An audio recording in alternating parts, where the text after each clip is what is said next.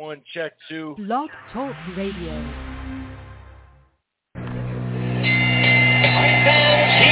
we go with the main event of the evening. Ladies and gentlemen in attendance, boxing fans joining us around the world. It's time for the bout you've all been waiting for. It is showtime. there, man. We, we dedicate our lives to this sport. We give, we, we do thousands of sit-ups in camp. We run hundreds of miles, you know, for the ones that take it serious.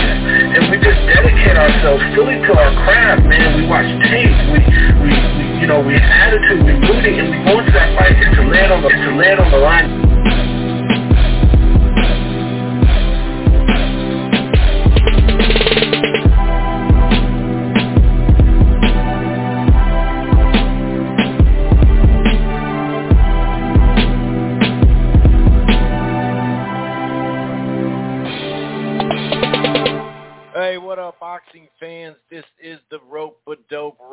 Podcast. I'm your host, Chris Carlson. We are live on a Thursday night. Yes, Thursday night. You know how it goes, man. Life gets in the way. But hey, we're here. We're here to talk some boxing. We're going to start in the ring where we always like to start. We're going to start by recapping that Showtime card, that triple header. Um, I mean, we had a major upset. Magsayo gets the job done, beats Gary Russell Jr. I know, you know, technically he was the longest standing uh, world champ as far as years, but, you know, when you fight once a year, it's not that tough, right? But either way, I mean, dude hadn't lost since Lomachenko. I think that was even more key. Um, now, obviously, he was injured. He was injured. It was still a very competitive fight. There was no 10-2, 9-3 either way, Gary. Just you know. Now, I saw some people on Twitter saying kind of both ways, either you know echoing what Gary Russell had to say or the opposite. Oh, it was it wasn't even a fight, you know. Um, you know, it's not a fight that was you know stimulating. pause um, to the eye, but I did respect it in many ways.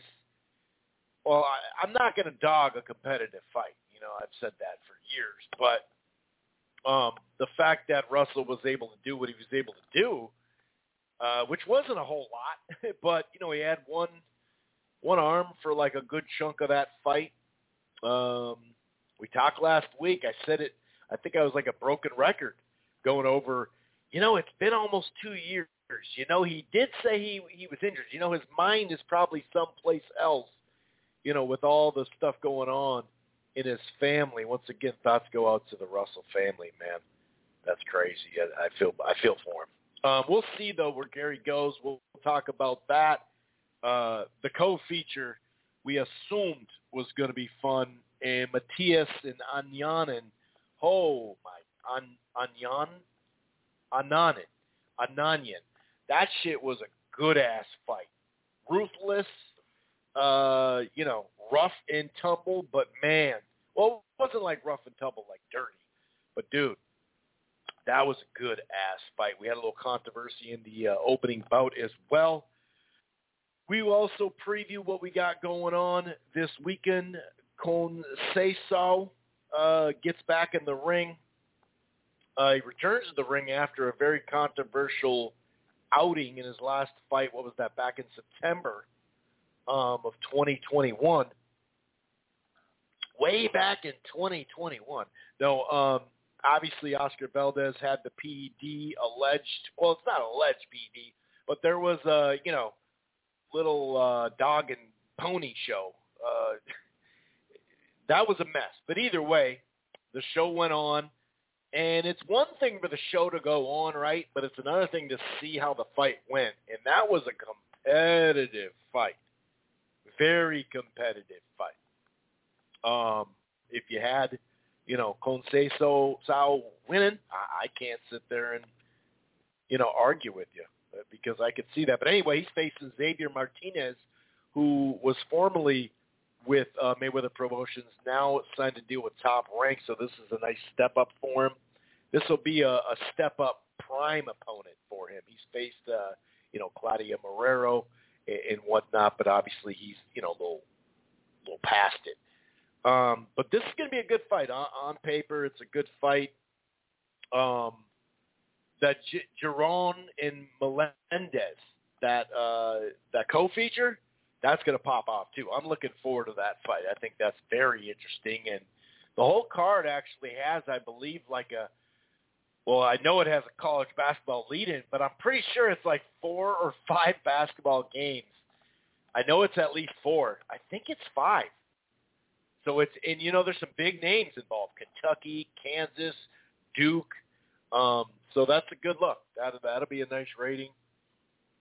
Relatively speaking, it's not college uh, football, but still, that's that's going to be cool. Um, and then you know we'll look at the rest of the the schedule. We do have a pay per view that's funny. People aren't really talking about this pay per view. That's fifty bucks.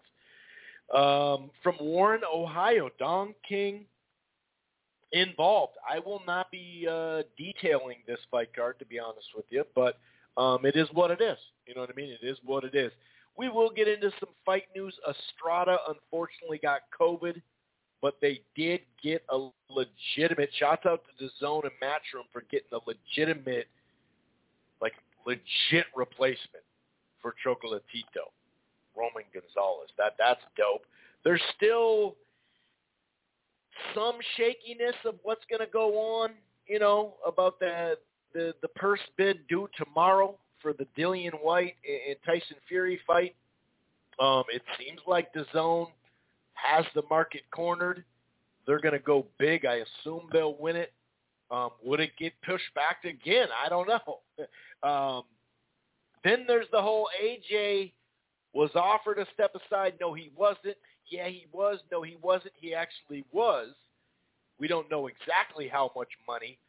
Because um, for a while it was like, nah, dude, we already exercised, you know, coming from the, the Eddie Hearn, AJ side, especially the Eddie Hearn side, of course. AJ does interviews here and there, but they were big on, nah, dude, we already exercised the rematch. We're going to get it done.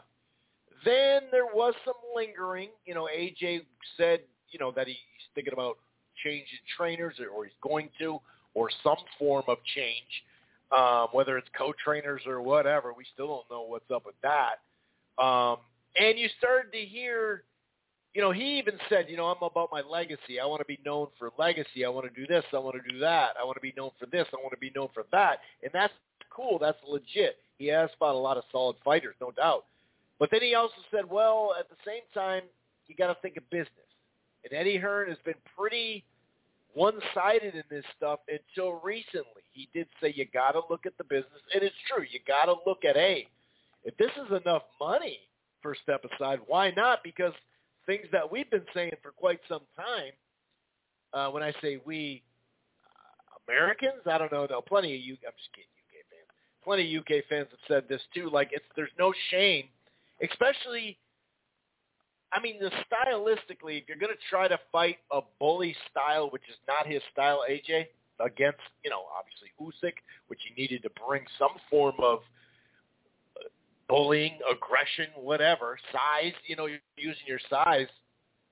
But if you're going to, you know, employ that, right, but then also switch trainers potentially, it doesn't hurt to have a camp in there and then fight the winner. And if he can get something that's, you know, signed, sealed, and delivered that it guarantees him unless someone were to retire or something like that.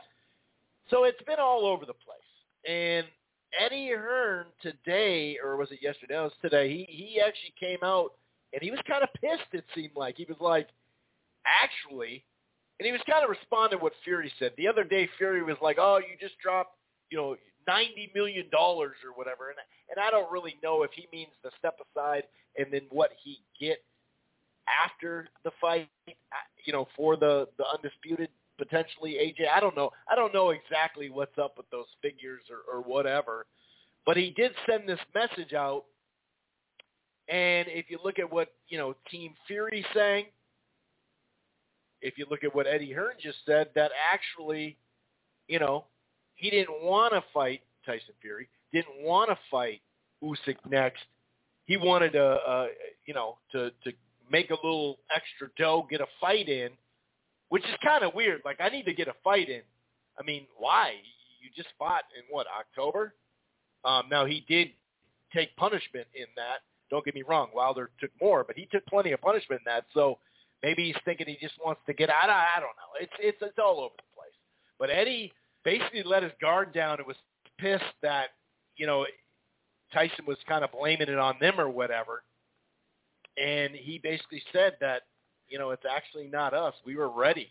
We actually were ready to uh, give up the rematch if we could get something iron sealed, iron cladded, uh, cladded, um, you know, an, an agreement, a guarantee that we get the fight next, and, then they could maybe fight Dillian Whyte. Is what I was thinking, a rematch, or just in general somebody.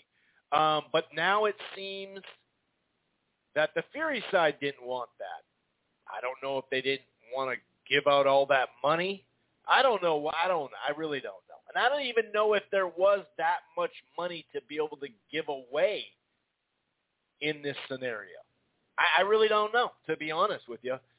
But um, whether they're bluffing or not or whatever, I, it could be just Fury head games, um, calling everybody Dossers and everything like that. You know, I actually found out what Dosser meant.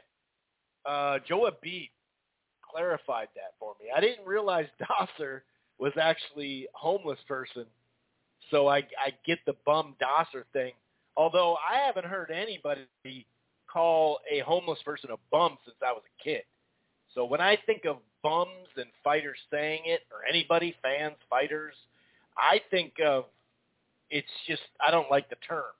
I don't think of a homeless person, an actual like he's actually fighting a homeless person. You know what I mean? But that's funny. I didn't realize that. Anyway, um, so it sounds like the fights are going to go on. That I'm assuming Eddie Hearn is going to win the purse bid. Uh, maybe not, though. You know, maybe not. Maybe. I mean, it's going to take a lot, right? I mean, is Top Rank going to, you know, put up all that money? Clearly, the guarantee they have for Tyson Fury is something significant. And so are they going to think, well, we want this fight are we going to overpay for it? Well, you're going to have to overpay for it anyway, in a sense, or at least on paper it seems. But if you want to cover his uh, mandatories, I don't know. I, it, it's a tough one. I'm assuming though we'll get news. Well, we'll either get news that you know Eddie Hearn, his own won it, top rank, and Bob Arum won it. The purse bid, of course, I'm speaking of, or that they they they need an extension for the 18th time. No, I think it's like the fourth or fifth. But anyway, you know, it is what it is. It is what it is. Um, so we'll other, you know, we'll talk some other current fight news. There is a variety of stuff. Showtime actually announced their card, and I'm, I really like that card, dude. Love the main event. Love the co-feature, and the opener's a banger based off the first fight. So, um, yeah, dude, this is uh, this is gonna this this is that's a good ass card. So we'll of course we'll like I said we'll have current fight news. We'll talk a little of course boxing Twitter segment where we read the tweets of the week. We uh, you know entertain ourselves with fanboy tweets, and then of course sometimes we do call out you know of course the uh, the media members, the part-time media members behaving as fanboys, but they'll turn right around and call you a fanboy. Isn't that funny? Isn't that funny? So yeah, we got a lot to talk about, um, and not a full show. It did start a little bit later than I thought. But if this is your first time listening to the Rope a Dope Radio podcast, welcome. It streams live right here on blogtalkradio.com forward slash Rope a Dope Radio. You don't have to go to Blog Talk and Rope a Dope if you don't want to uh, you know, and download the show directly there, listen to the browser. You don't have to do that. You can find the Rope a Dope Radio podcast on a variety of platforms. Apple Podcast, iHeartRadio, Player FM, TuneIn, Stitcher, Amazon Music. We're also part of the Grueling Truth Sports Podcast Network. While you're at it, why don't you head on over to thegruelingtruth.com. And one more thing. If you're thinking about cutting the cord or you have, you're not quite happy, I got something for you. It's called Direct TV Stream. The prices start as low as $69.99 a month. It's the best of live TV and on demand. There's no annual contracts. no hidden fees. If you upgrade to the Choice or Ultimate package, that'll give you three free months of HBO Max.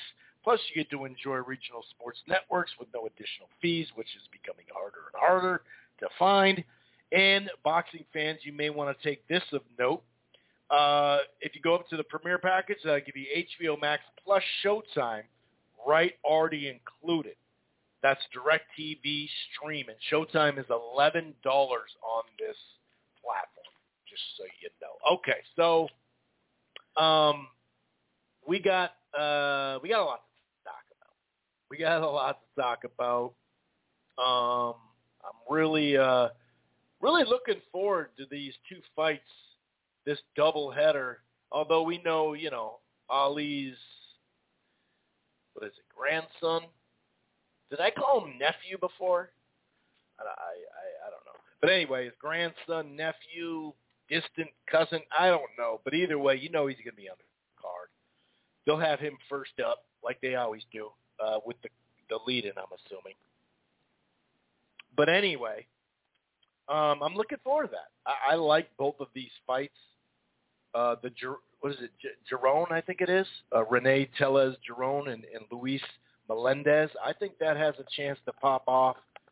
Uh, but let's get into this rematch. Or not this goddamn, I'm, I'm, I'm all over the place. Let's get into this Showtime card, okay?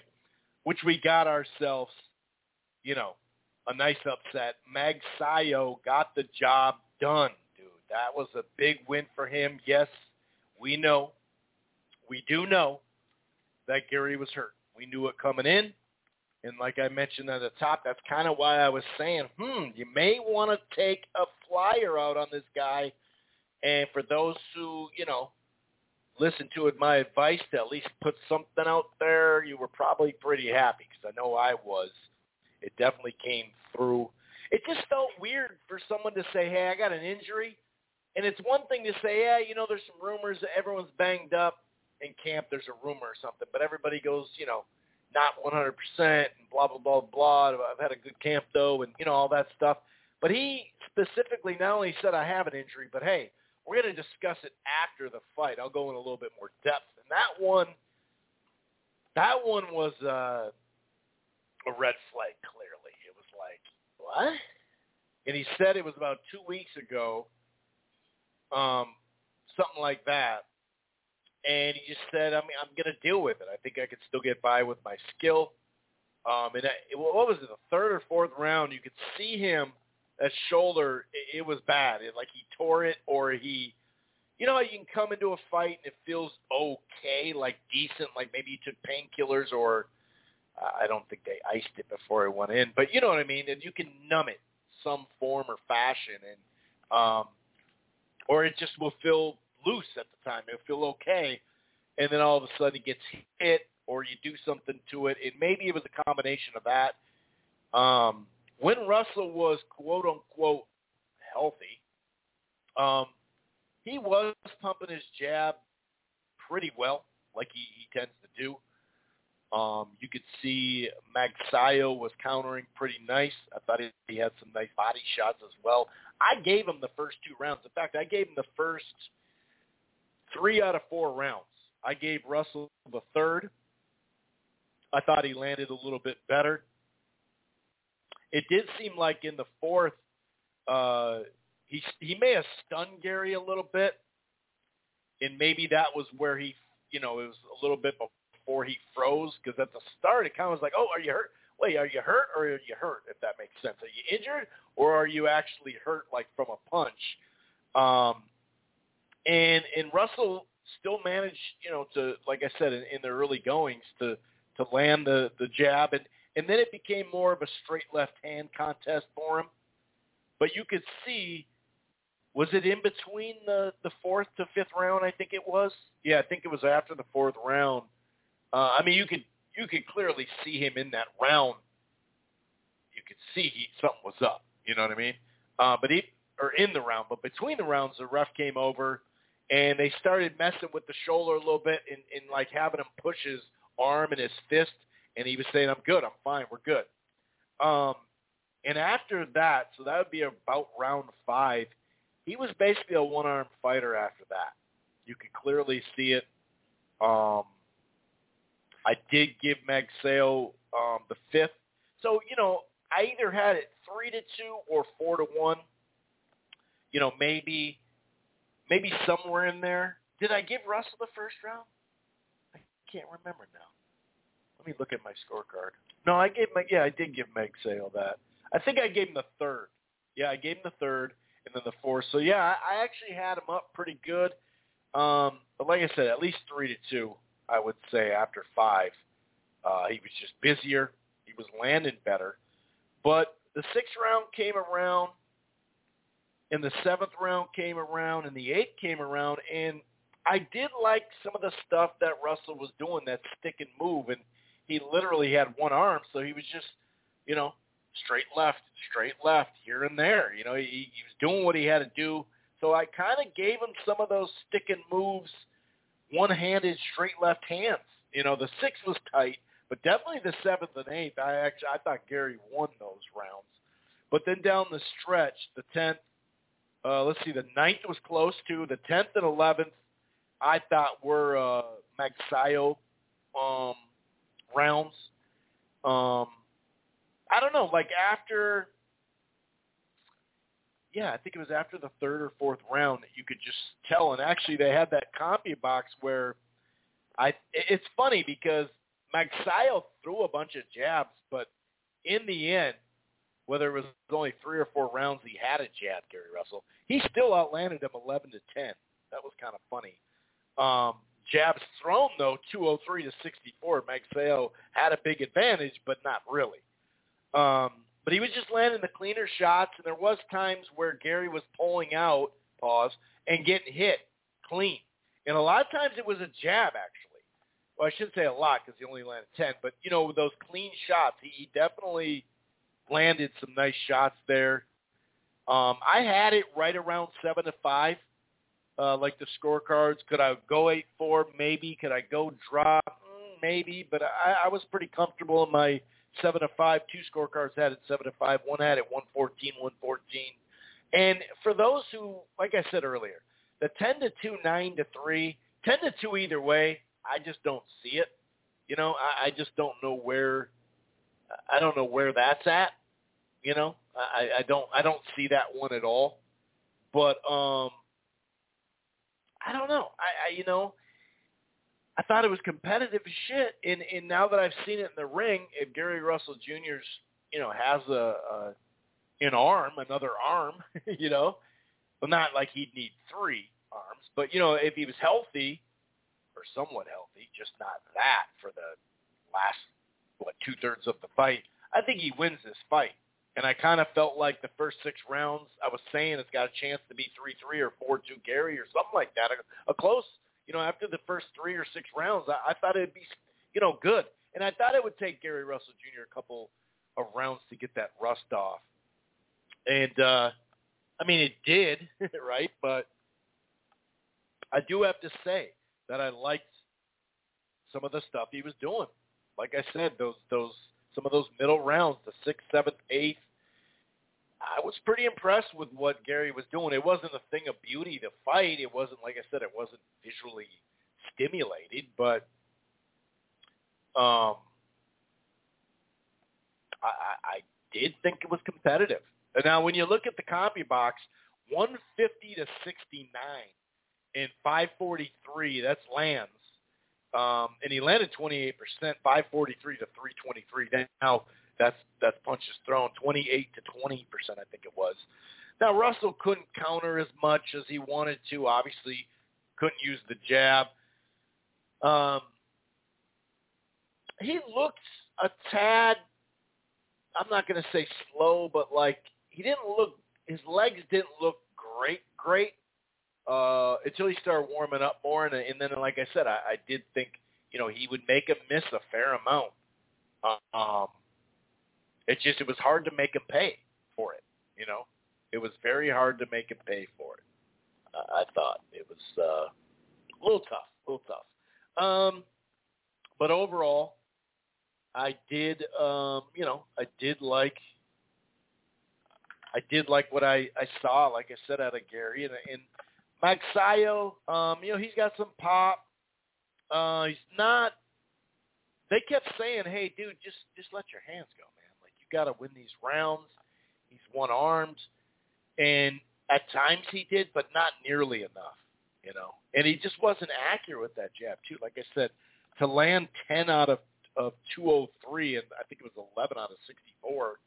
That's crazy, you know. So clearly, if they if they fought again and Gary was, you know, somewhat healthy, I think he'd win for sure. But that's boxing, you know. No matter if Gary says 10 to 2 or 9 to 3, I didn't see it like that, but he did. You know, it's on him though too, you know, because he, he did say, well, I wanted to prove.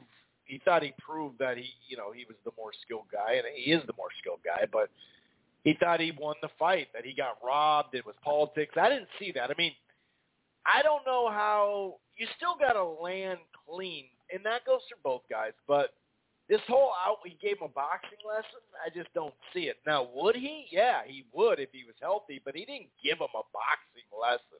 You don't get, and who cares about CompuBox, right? But when it's 150 to 69, that's not outboxing anybody. And you can't, although Gary Russell Jr. with that left hand, you know, was able to do, or the, yeah, the the yeah, the straight left was able to do a lot. Still, you know, relatively plenty of clean shots though that we normally don't see, and some of that is, you know, oh boy knew that he's not going to be able to fire back, but yet with that one arm. So I would have liked to see Magsayo get a lot more, um, like a you know a healthy percentage more aggressive, not just balls to the walls because he can still counter you, you know up close and whatnot. But he, he should have just taken advantage of just thrown more punches in general. You know, when he, especially when he had him near the ropes, which wasn't a whole lot. But like I said, Gary did, you know, his upper body movement. He changed levels.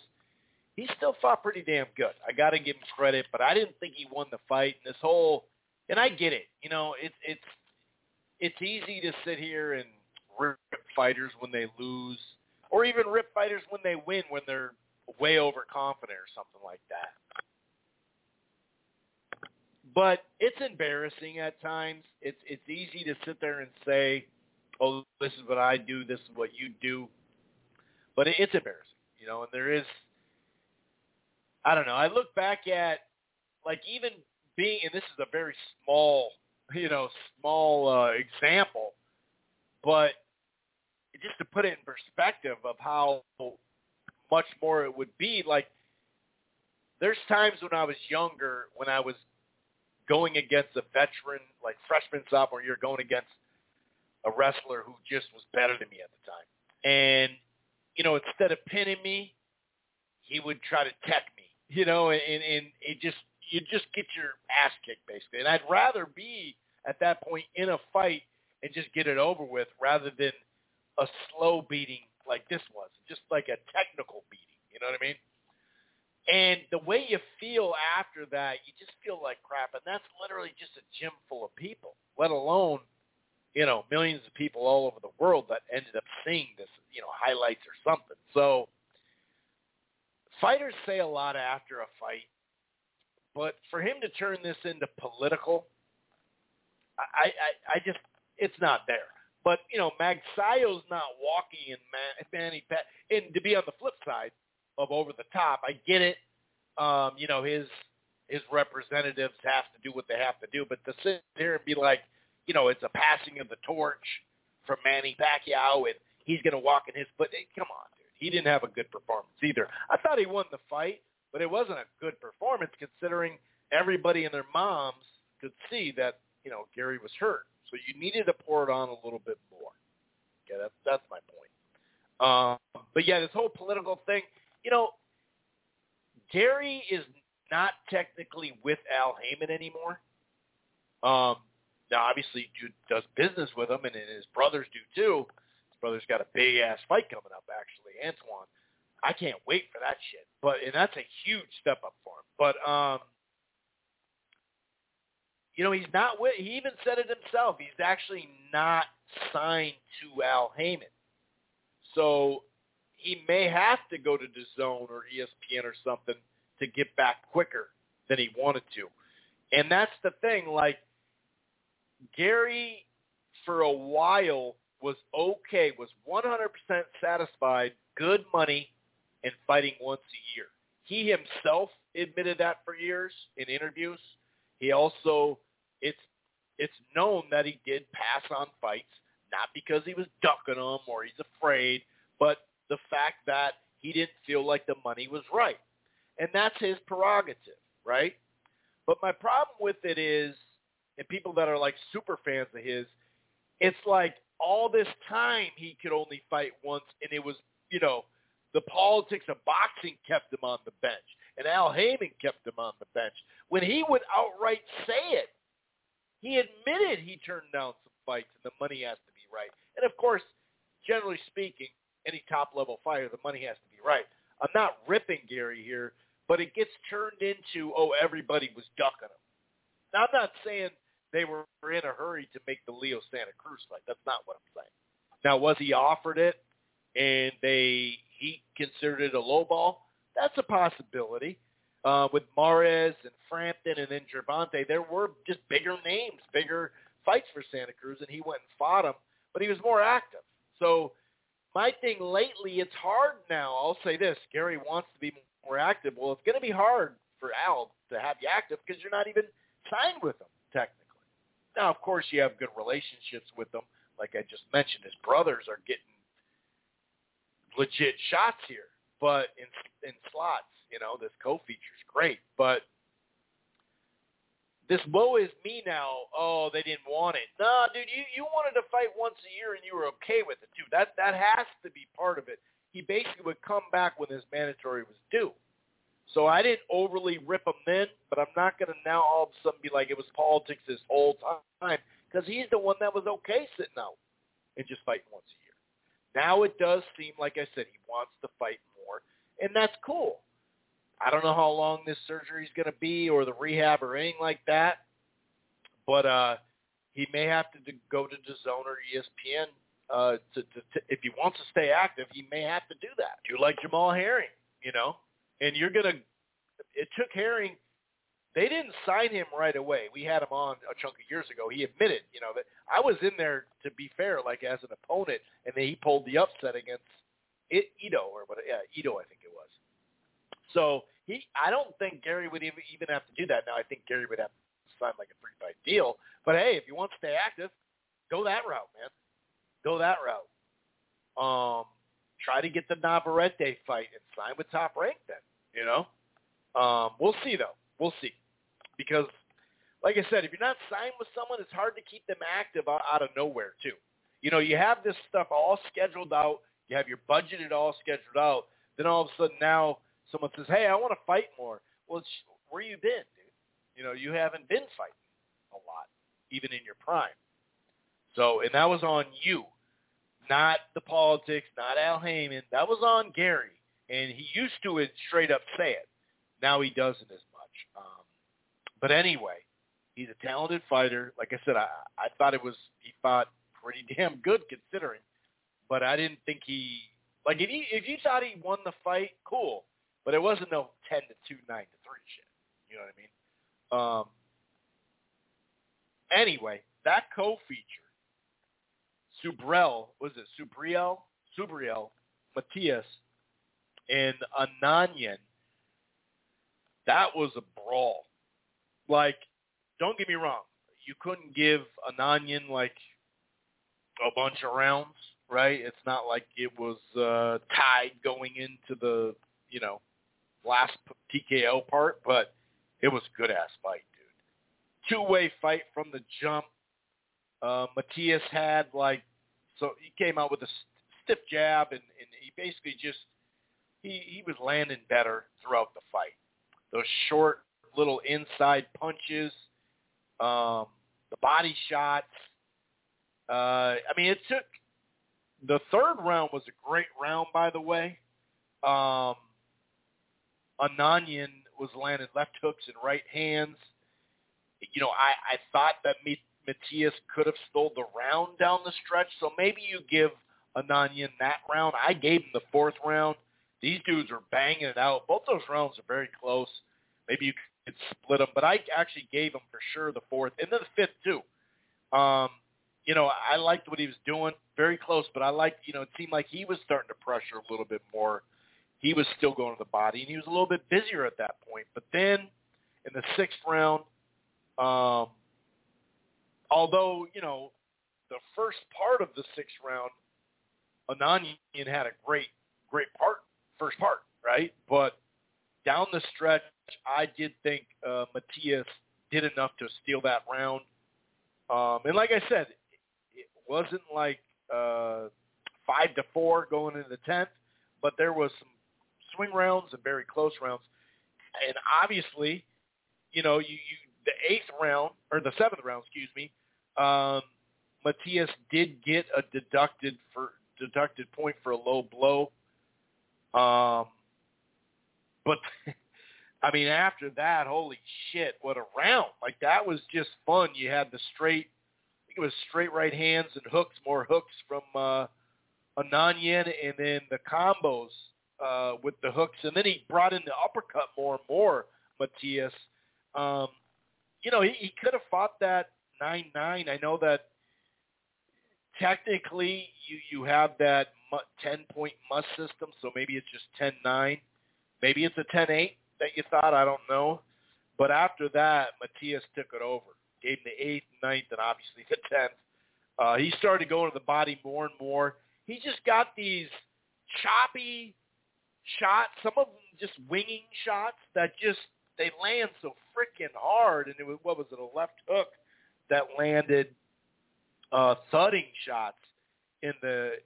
I think it was the yeah, it was the last round. He landed that left hook, um, and it just froze him. It kind of froze and twisted him right in, right in his tracks and twisted his body, um, Ananyan, and uh, basically he couldn't. What they was that the? Wait a second. Was that the the ninth or the tenth? Um, he couldn't follow the finger of the doctor. It was kind of weird. She was doing it, doing it, doing it, and then the doctor said, "No, nah, he can't. He can't go." And the rest were like, "Well, you guys got to tell me why," you know, which I thought was good on her part in that moment because she was like, "Well, explain to me why," because I gotta, I gotta tell the people, you know. And she's like, "Hold on." She checks again, and he just wasn't able to follow her finger uh, at the level she needed it to be. So the ref called it. It was a banger, though. I mean, that was there. There was a lot of brutality in that. Um, wasn't a bunch of knockdowns or anything like that, but Matias, he got, got his revenge. But it is just he's gonna get beat, but he's just difficult to fight because you're gonna take some punishment, especially when he's on top of his game. Anyway, you're gonna take some. It ended up in a TKO. Uh, Matias outlanded him 252 to 164. They both threw a ton of punches. Matias 688 landed 30% of his north overall shots. 37%. That's a ton for overall shots. You know, when we hear 40 and 50% for power punches, you're like, oh, dude, okay. But Ananyan actually outthrew him. I think it was 680 or 751, but he only landed 22%. Uh, Matias had the jabs going too, which I thought was a difference maker. He had the lead 85 to 30 at the end, and then 59 to 12 for body shots too. So, um, really good performance. I mean, Matias is just fun to watch, dude. He's just all action. I heard a couple of people, heard a podcast. I think Sunday Puncher said it.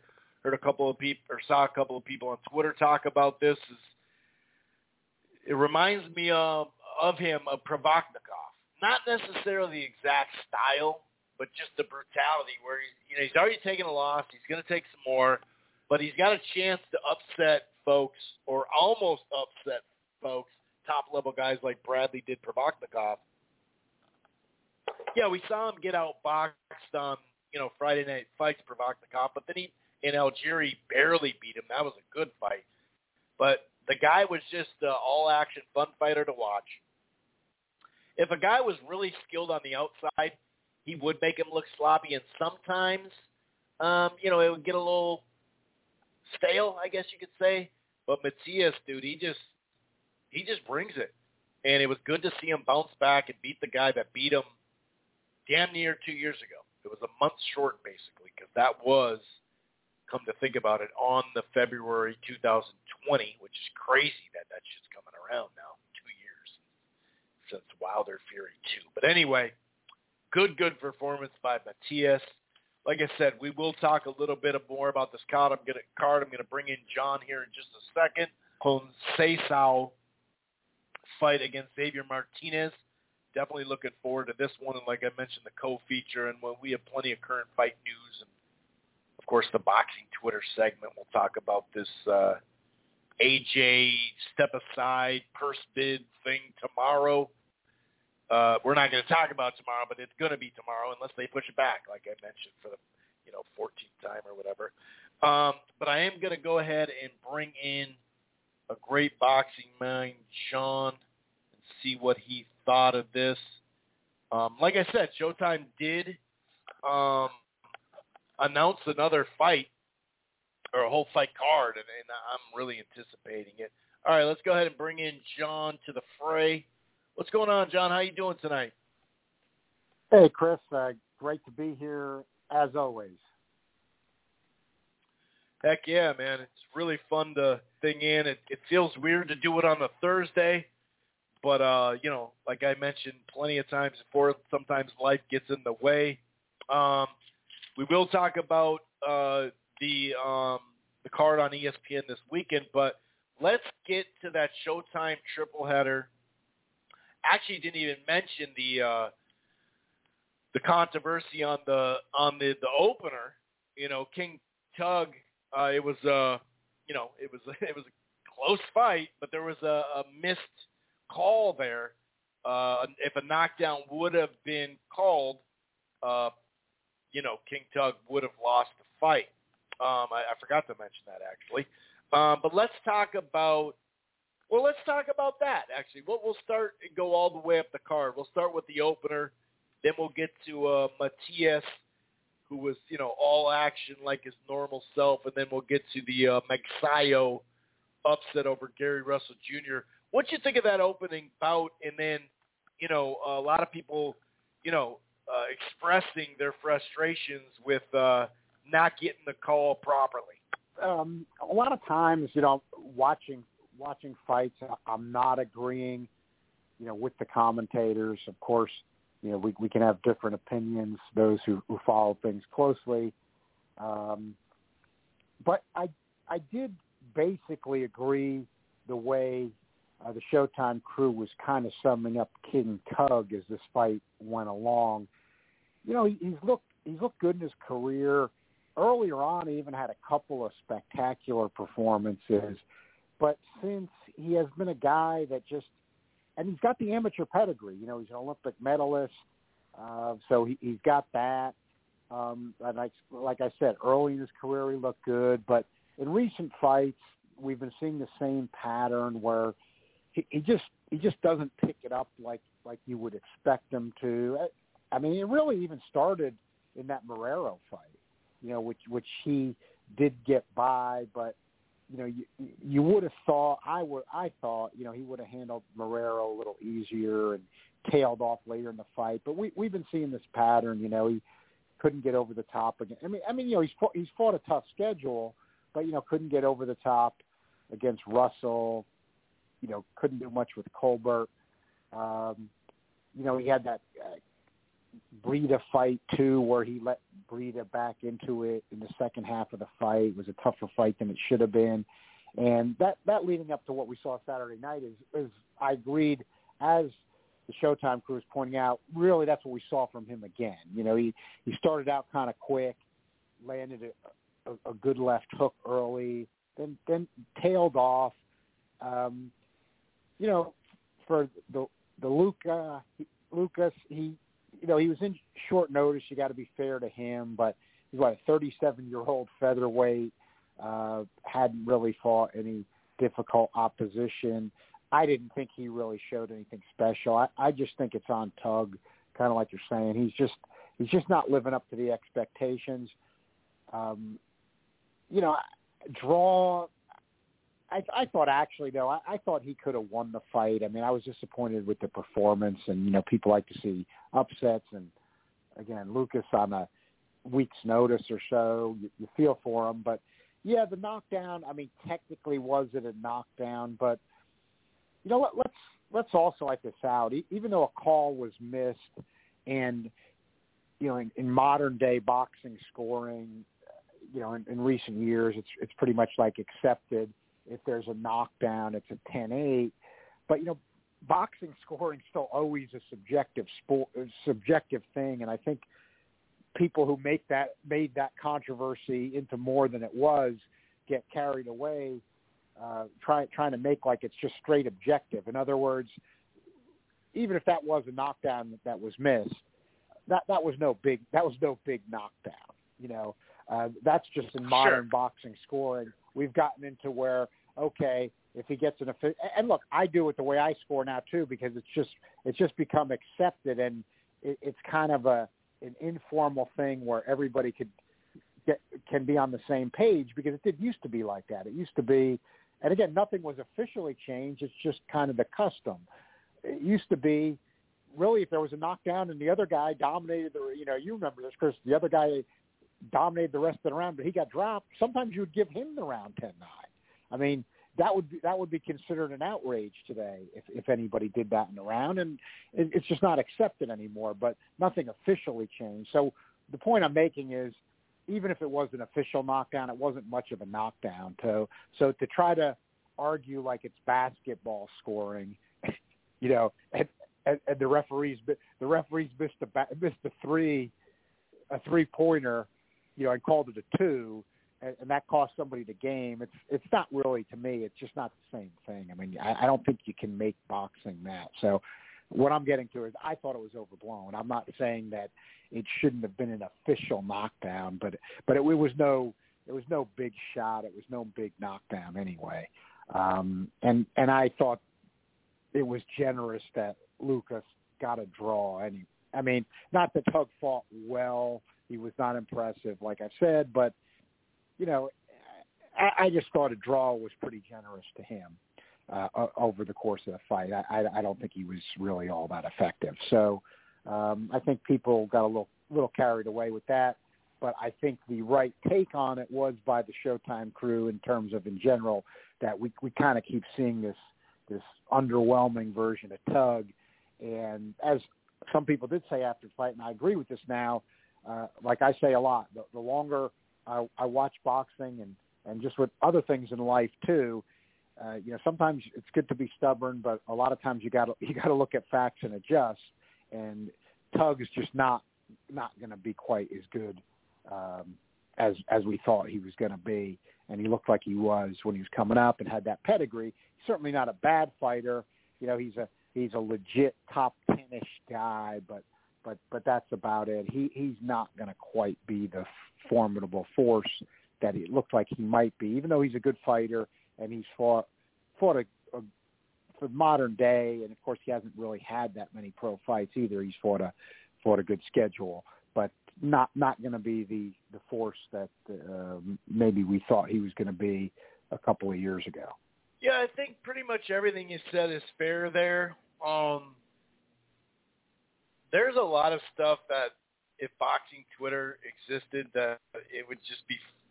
On one hand, it makes you want to pull your hair out.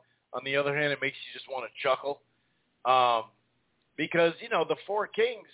John wouldn't even fight because you know after all, Hearns got exposed already. So why would we want to see him fight him? Well, he got exposed already. Why would we want to, you know, just just little stuff that just adds up. And I think this is an example of um, someone getting wrong, so they got robbed. You know, like it's over, dude. This, this Right. is bullshit. This is what I'm saying. There's so many things to to uh, be critical about boxing, um, but I just feel like it's like the the low hanging fruit. You know, is the stuff that people focus in on boxing Twitter and whatnot, just to just to be part of the community or something. I don't know, but I agree with you. I didn't like it's that's a fair take to say that could have been a knockdown. That's fine. I get that. You know, the replay stuff. It obviously every commission should have instant replay. That should already be a thing. It's crazy that it's not.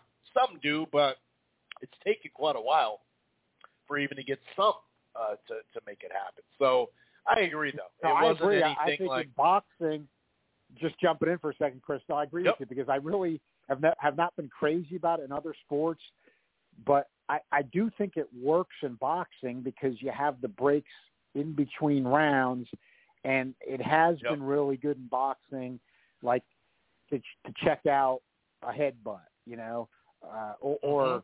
you know some you know at least confirm if it was a knockdown or not. I, I do I do like it, you know, or, or for for a low blow, you know, for some things like that when you can look at it between rounds. But the other sports, I yeah, I just feel like it it can slow things up a Yeah. lot, and and you're not you're not you're not checking all calls. Like for example, you know, we we don't go to replay in the NFL to see if there was a holding call or not, and they they tried it on pass interference and then, and then went away from it. But you know, in the, in the NFL, a pass interference call you know, is at the spot of the foul, it could be a 45-yard penalty. It can, uh, we know it can always cost a game. So, you know, why not that? You know, why not that? But then, you know, if it's a fumble or not, it's it's we have to do it. It's it's well, Right. you know, they- they're looking at it like it's not, you know, it's not as sub- subjective of a thing, but still. Point being, I I'm, I'm not necessarily a proponent of it in, in other team sports we're used to seeing and, and and some other things, but I think it, I think it does fit well in boxing.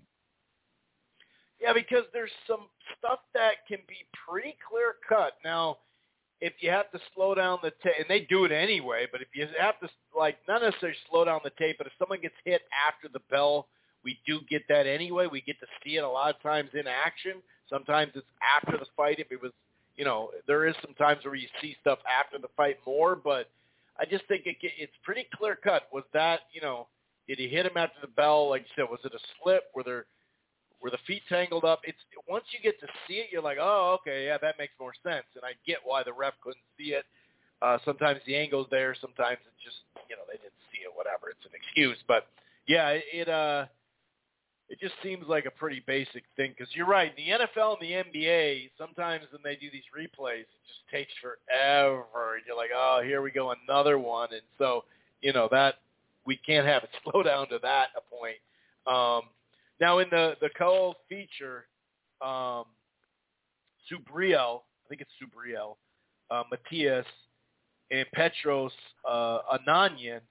Heading into this, I felt like it was going to be a competitive fight. The first one was pretty competitive. Obviously, this is a rematch, um, and sign me up anytime Matias pretty much fights because it just it just it's just interesting. It's kind of like I think he's going to continue to build this little hardcore. It's not there yet, but a hardcore fan base of just guys that want to see punishment. You know, um, what do you think of this uh, fight?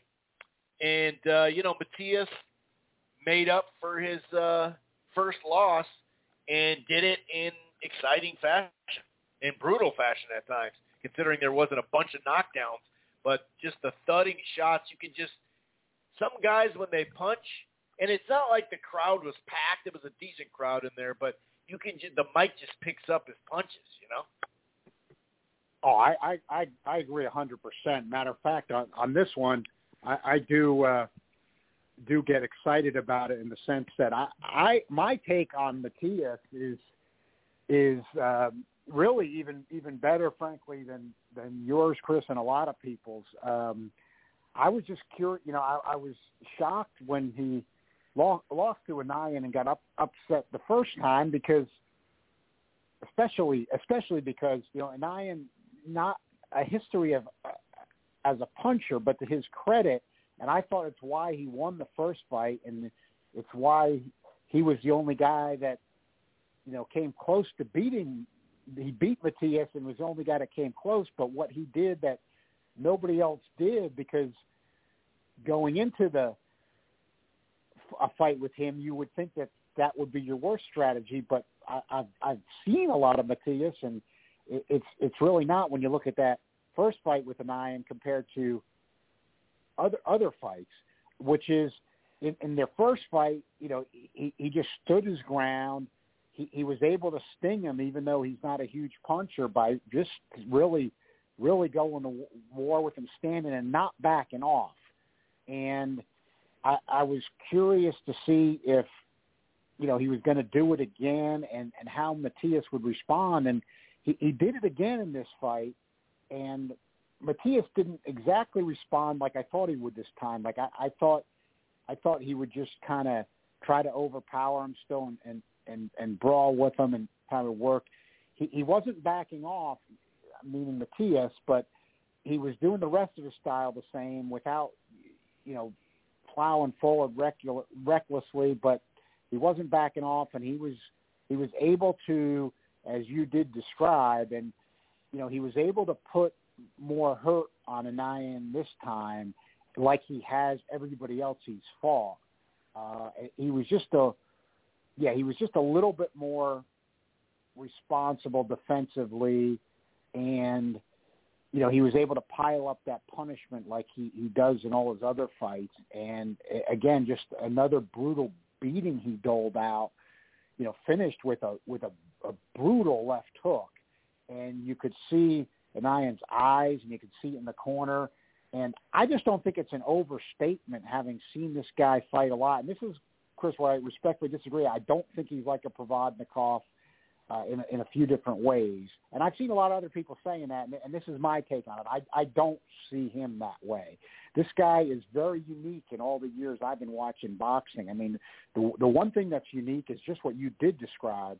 Um, this guy just keeps keeps hitting you, and and and when he hits you, you just see brutal punishment you know piling up on the opponent. I mean, we've seen this a lot of times. You know, we've seen it, you know, with the tragic Dadashev fight, Jukembayev. Now we saw it in this rematch with with Anayan. You know, we've we've seen it with others. I mean, he, he's now knocked out every man he's faced. So it, it's just a repeated thing with him. And I can't recall in all the time I've watched it. I, I mean, I, we've seen I've seen brutal punchers where it's frightening. We've seen lots of those, and he is also a brutal puncher. But I I don't recall a guy like him where when he he just keeps hitting you and just just the brutal damage that's caused. And it was interesting to me. This is the way I, I saw him in all his fights, except the loss.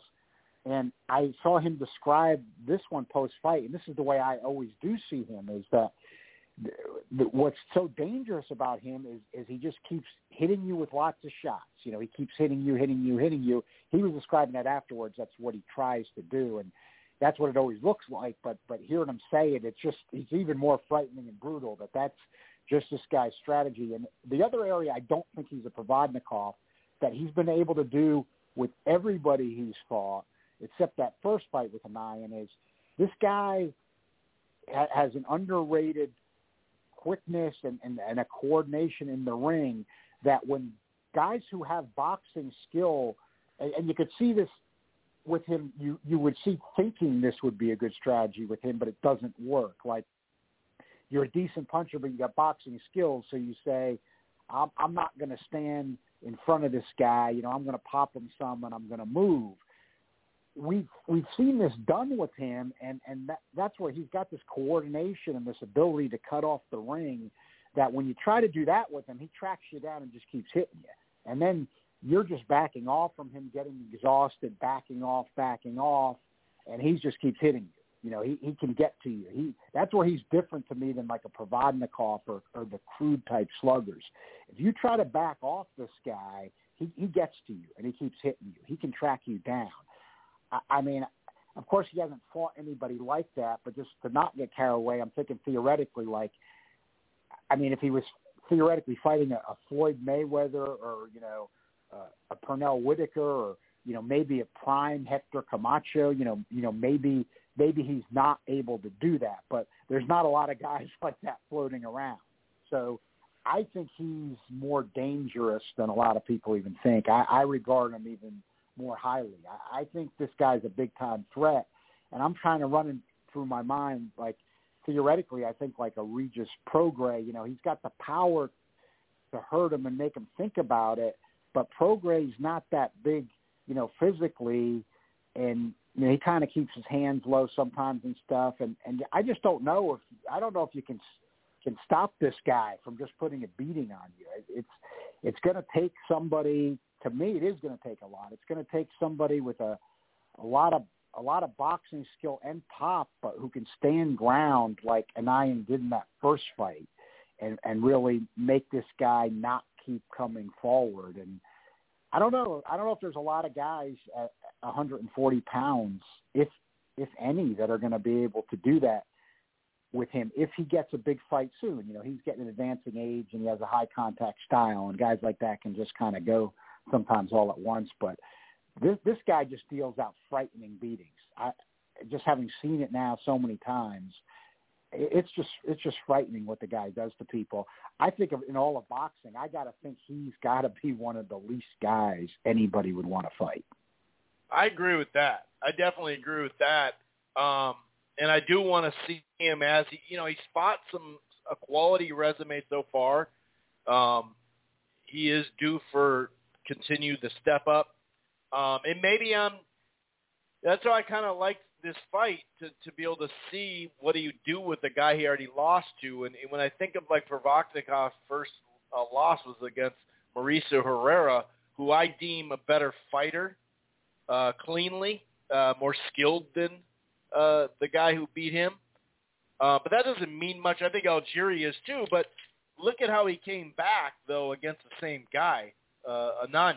You know what I mean? So I, uh, yeah, I, this is I don't know, man. He's just going to be a fun fighter to watch. But to add on to what you said, he is fighting like fresher guys because Provodnikov, you know, Demarcus Chop Chop Corley, and there was a run there, especially after he lost to Herrera. There was a run there that was like older guys are just you know not going to be in the ring with them, and then all of a sudden the Tim, Timothy, well then Algieri, then Timothy Bradley. That was kind of like, and that was later in the fight too. I think people kind of do get over the top with that fight, like.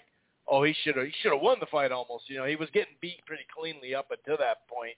Um, I guess I I didn't want to necessarily, uh, you know, give an exact. Ex- I don't think it's an exact example or even that close. I just think of uh, the hardcore following he could get is really what I meant as far as just like I want to watch that dude fight. You know what I mean? Yeah. Um, I would agree. Yes. He's at a higher level, um, and we'll see because, like I said, if we do go head to head with uh, Provodnikov, I do think Herrera is a better fighter, a much better fighter than well, I don't know about much better, but a better fighter than who this guy already lost to. But you know that that's part of it. That's part of developing. That's part of knowing what he did wrong. I, and supposedly he was in dog shape this time. So whatever you know, the camp. I think he was in um, that young Zapata, William Zapata's camp. I think that's who it was. Whatever whatever happened in this camp, just put it in a jar and, and keep it because this is exactly what we got to have. He's just he's just all action, and he does have more. If you look at the amount of fights and the look amount of knockouts he has, it does appear he's got more power uh, than Provodnikov, no doubt about it. Um, so yeah, yeah, it's, and it's um, interesting. great, great, great, and I agree. He's going to be a guy we all want to see, and you know, great, great pickup for PBC to, you know, pick pick this guy Yeah. up, and going to be interesting, yeah, to, to see where he goes from here. But you know, even though of course the fight had a tragic ending, but in terms of what happened in the fight, uh, performance-wise, I think it is, is it's one you do have to look back on. I mean, that Dadashev was a guy who had power, and and he had McGirt in the corner, and you know you saw in that fight, and and I remember even kind of like when you watched it. I mean, on paper, you would think it was a really good strategy. You know, in other words, he was he Sure. was trying to to move in and out and use his pop against the guy that was just a come forward guy. But you, you, you could again, that's where this Matias to me is just different. You know, you just keep you know, as as Dadashev kept backing off, backing off, trying to box him, you know, this guy keeps coming, he, and he, he's just hitting you all over the place. You know, in other words, you can't. He was boxing him, but you couldn't get away from him. And then so you're you're you're backing off. You know, you're you're tired when you're trying to move like that, and you're throwing punches at this guy, and he's he keeps coming, and then he just keeps hitting you. You, you can't you can't box your way away from him. And of course, that fight ended up tragically. You know, Buddy McGirt did stop in the corner, and he obviously saw something. Of course, you know, uh, it, it was just you know a, tragedy as part of the sport, unfortunately. And you know, Dadashev passed away after the fight, despite that. But you know, you saw then with the Jukembayev, you know, a guy who had some amateur background too and had some pop. Again, couldn't couldn't do the combination of you know boxing this guy some and and hitting him with power shots because the, he just keeps tracking you down, hitting you, hitting you, hitting you. Somehow in that first fight with Ananyan, he's not even as good of a puncher as these other guys like Jukembayev and Dadashev, but but he stood his ground and was able to back him off, and, and that's where you could see a difference. He, he couldn't couldn't do it this time. So you said, you know, if, somebody, if somebody's going to have to take a lot of punishment if they want to if they want to do that, I think I think we we kind of do know how you how you beat them, but but it's just a, a brutal thing. Like who who would want to get in with this guy and, and try to try to find that out? You know, it's just uh, I don't think it's an exaggeration when you see see the punishment he's dealt out in these fights. Yeah, and uh, now at 35 and 40, uh, you know, Haymon doesn't have uh, necessarily um, the veteran top guys just you know right now, but uh, he does have a lot of young fighters in this realm here. So it'll be interesting to see how all of this plays out. That's for sure. Obviously, uh, that Victor Postol, Antuanne, you know, Gary Russell, that that's a great fight and a huge step up. So I mean, that that right there could be uh, you know some of the the hit list he'd be on. But let's get to the main event. Magsayo pulls the upset over Gary Russell Jr., who, uh, you know, the the red flags were out last week. It's one thing to mention that, hey, you know, I had a good camp, a little banged up, but it is what it is. You never come in there or like you never come into fights 100% as we know, like I said earlier in the show. But sometimes there'll be rumors out there, you know, because someone will – film something and some fighter won't be uh, using, you know, his jab or whatever, or or there'll just be rumors with a spy potentially, you know, in the camp, and sometimes it's all this nonsense. Anyway, a lot of times it is. But this one, the combination of being out for almost two straight years, uh, the you know, with the potential injury and then the drama going on, you know, behind the scenes outside of the ring for him, not drama, but you know, so a lot of stuff, tragedy and, and dealing with what's going on with his father or what you know taking care of him and and the surgery he had to have and, and whatnot. Um, what do you think of Magsayo considering by at least half the fight you could see Gary was just you know using one arm and he even said the shit in the press conference. You know what stood out to me like leading up to it? What stood out to me another thing is uh, John that he said, I'll talk about the injury more in depth after the fight. That's where I was like, huh, you never hear that. You, you rarely hear, hey, man, I got this injury. I'm not going to go into detail, but we'll definitely talk about it after the fight. It's kind of like, huh, wow, that's that's pretty telling. What did you think overall? It felt like Magsayo needed to pump, you know, to, to push push that pedal to the metal more uh, to clearly win this fight because on the scorecards he barely won the fight, a majority decision. Yeah, Magsayo wasn't overly impressive, but I, I thought a lot of, of Gary Russell, you know, up to this point. I think people, some people don't. This is not one of those ones where it's everybody. I mean, some people know how good the guy is, and then, then some people just wanted to knock him with the what they perceive as as the inactivity. I mean, there, you know, there's some inactivity, but I talk, can talk about that a little more. Some some of it in a certain way is overrated because who he's been in the ring with, the, he's there's been some good guys, you know, like right, you know, Joseph Diaz and, and King Tug, you know, at the point that he fought him.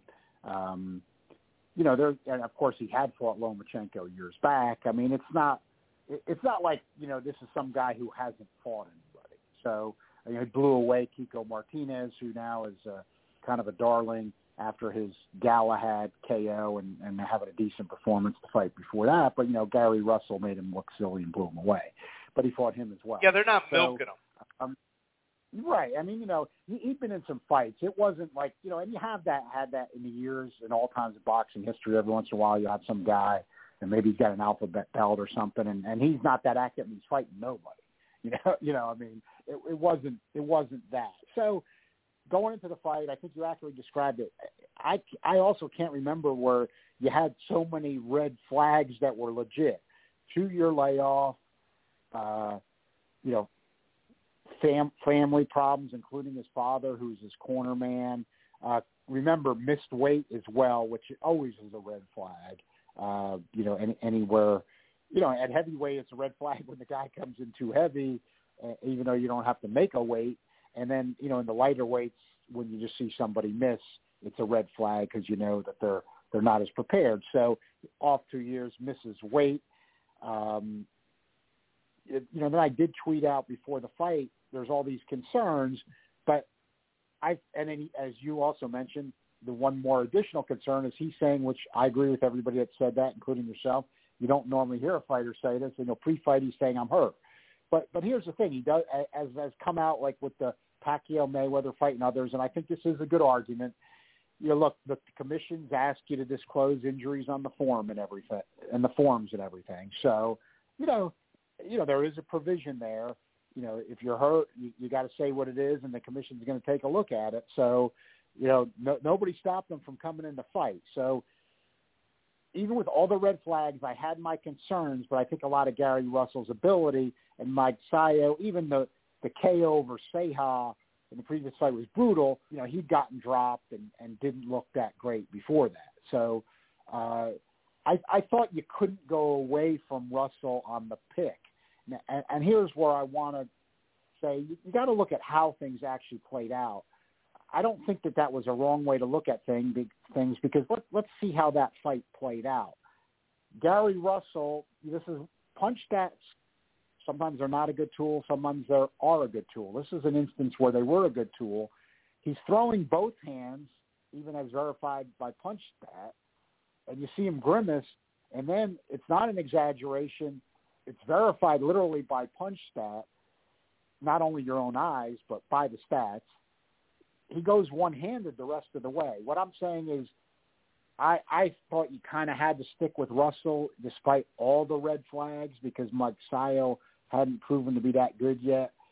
But anybody picking Russell, including myself, you didn't know that during the course of the fight he was going to become injured where he was going to fight one-handed the rest of the way. Okay, so I don't think you can second guess yourself or say, "Oh, Magsayo was the great upset pick," because he had one card, 114, 114. It's not unreasonable to say if he would have been fighting two-handed for 12 rounds, he would have pulled it out.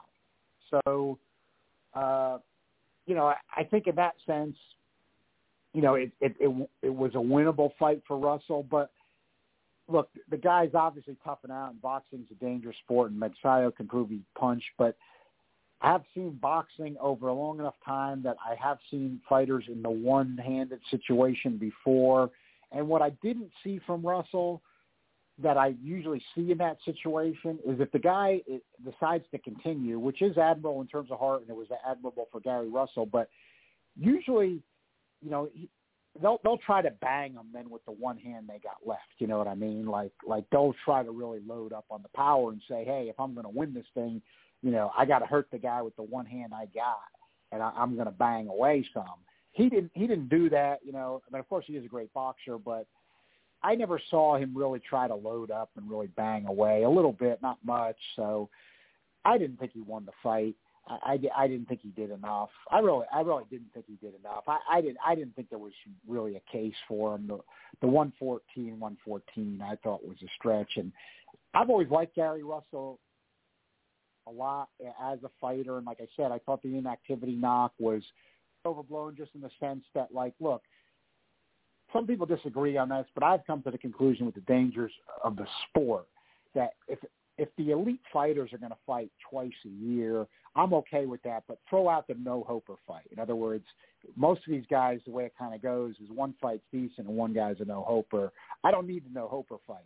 And the way I looked at it was, you know, Gary Russell just wasn't giving us the no hoper fight. So was that Right. really that big of a deal? You know, I know there's upsets, but usually there's not upsets. You know, the upsets are still the exception. Right. So, you know, I didn't feel like I was being robbed by Gary Russell if he was fighting JoJo Diaz and fighting once a year and he didn't fight a no hoper, or if he was fighting Kid Tug and it was once a year and he didn't fight a no hoper. So that's where I thought it was a little bit overblown. You know, people are like like Gary Russell was, you know, th- this outrage, this outrage in modern boxing when all the elite guys fight twice a year and almost all of them are fighting a no hoper one of the two. So you know, okay, so you're you're really that heartbroken that you lost a Gary Russell versus a no hoper fight uh, once a year over the last couple of years. I, I don't I don't think that's that big of a deal. I don't I don't like the no hoper fights. You know, I mean, to me, that's where the Canelo model was kind of good, and and that's why I even give going back in an era when fighters fought a lot more. I think Julio Cesar Chavez sometimes as a fighter gets overrated, but one knock that's not fair on him was when he was fighting guys that were no hopers. Those were the extra fights. Like, in other words, that's when he was fighting like eight times.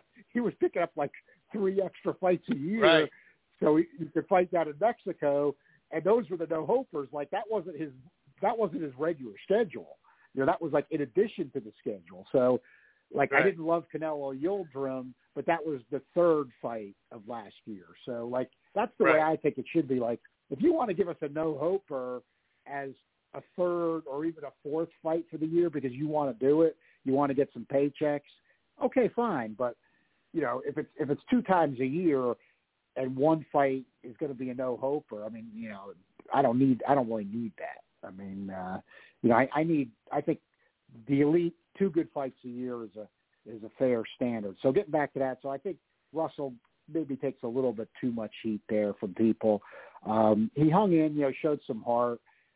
I, I think, and, and the th- thing is, even as a believer in Russell, though, I've said this, and I think this is a little harsher than most people have had it, but, but I'm going to stick by it. Look, he hasn't he hasn't been that active, so you know we're going to say that. I don't think it was a big a deal people made out, but he hasn't fought for two years. That is a big deal. I'm going to say that, but why I didn't talk about that as much as some Yeah. others is even though other people have fought, it's still COVID. You know, there's still COVID around. Um, you know, it's a weird it's a weird time. So uh, you know that was obviously during this period, but he, two years of not fighting, then having this fight with Magsa- Magsayo, picking up a loss, obviously having a serious shoulder injury because he fought one-handed. That that's the thing Right. to, to me. Like obviously, no faking or exaggeration. The guy wasn't going to put up an act and go one-handed, you know, for all those rounds and risk risk his health and it's risky being out there. So we know he's got a serious shoulder injury. No, orthopedically, that's more as you get to the late 30s towards 40s, but still he's 33. You know, you're, he's not necessarily going to bounce back from that that well. He's five foot four.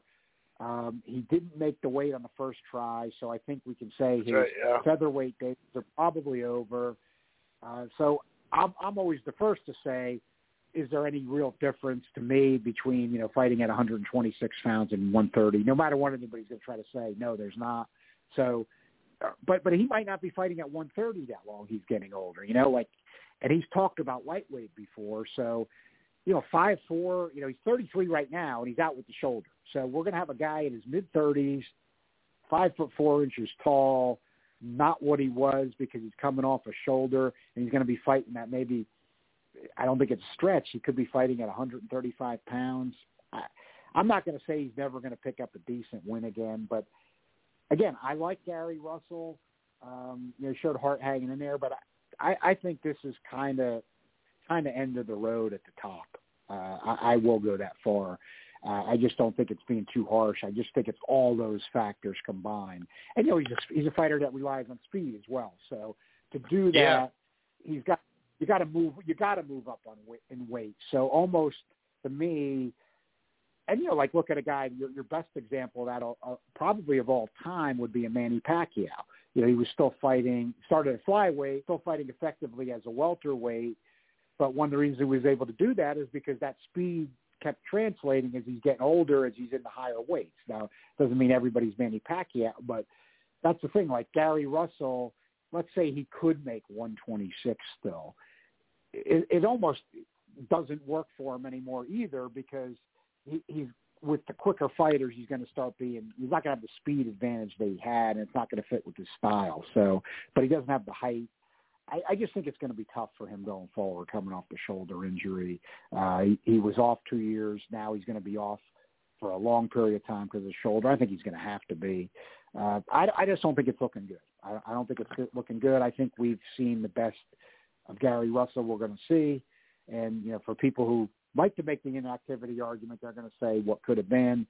You know, he still he still had a good career, but uh, you know, right now he just fought at featherweight, which is is a division that's not that strong right now. Um, but uh, I, I think it's going to be tough for him going forward. For Magsayo, he didn't look great. People did get get on him for not doing more with a one-handed fighter. But you know, Gary Russell is is a, a talented guy who's been a top fighter. Um, I thought Mike Sayo clearly won, so he's a young guy. I mean, you know, hasn't had that many big fights um, yet. Uh, he got the win. It, it's a, it's. I think it's a decent step forward for him. It looks like this probably will happen. They're both with PBC now. WBC connection would seem to be there too. Uh, so you know, if if he fights Rey Vargas next, that that's a good fight. I mean, I like the fight. I myself don't think Vargas has looked as good lately as I thought he was going to be. So uh, Magsayo brings some power. Uh, Vargas will probably try to box him. He hasn't been punching with power, so it'll be an interesting style matchup to see if Mike Sayo can get to him over 12 rounds. Uh, that that's a that's a good fight. I'll I'll I'll definitely tune into that one. So I think that's probably next for Mike Sayo, and I think, like I said, it's going to be a it's going to be a tough road for Gary Russell from here on out. I think. Yeah, he had that really long layoff too, coming off that Kameda fight.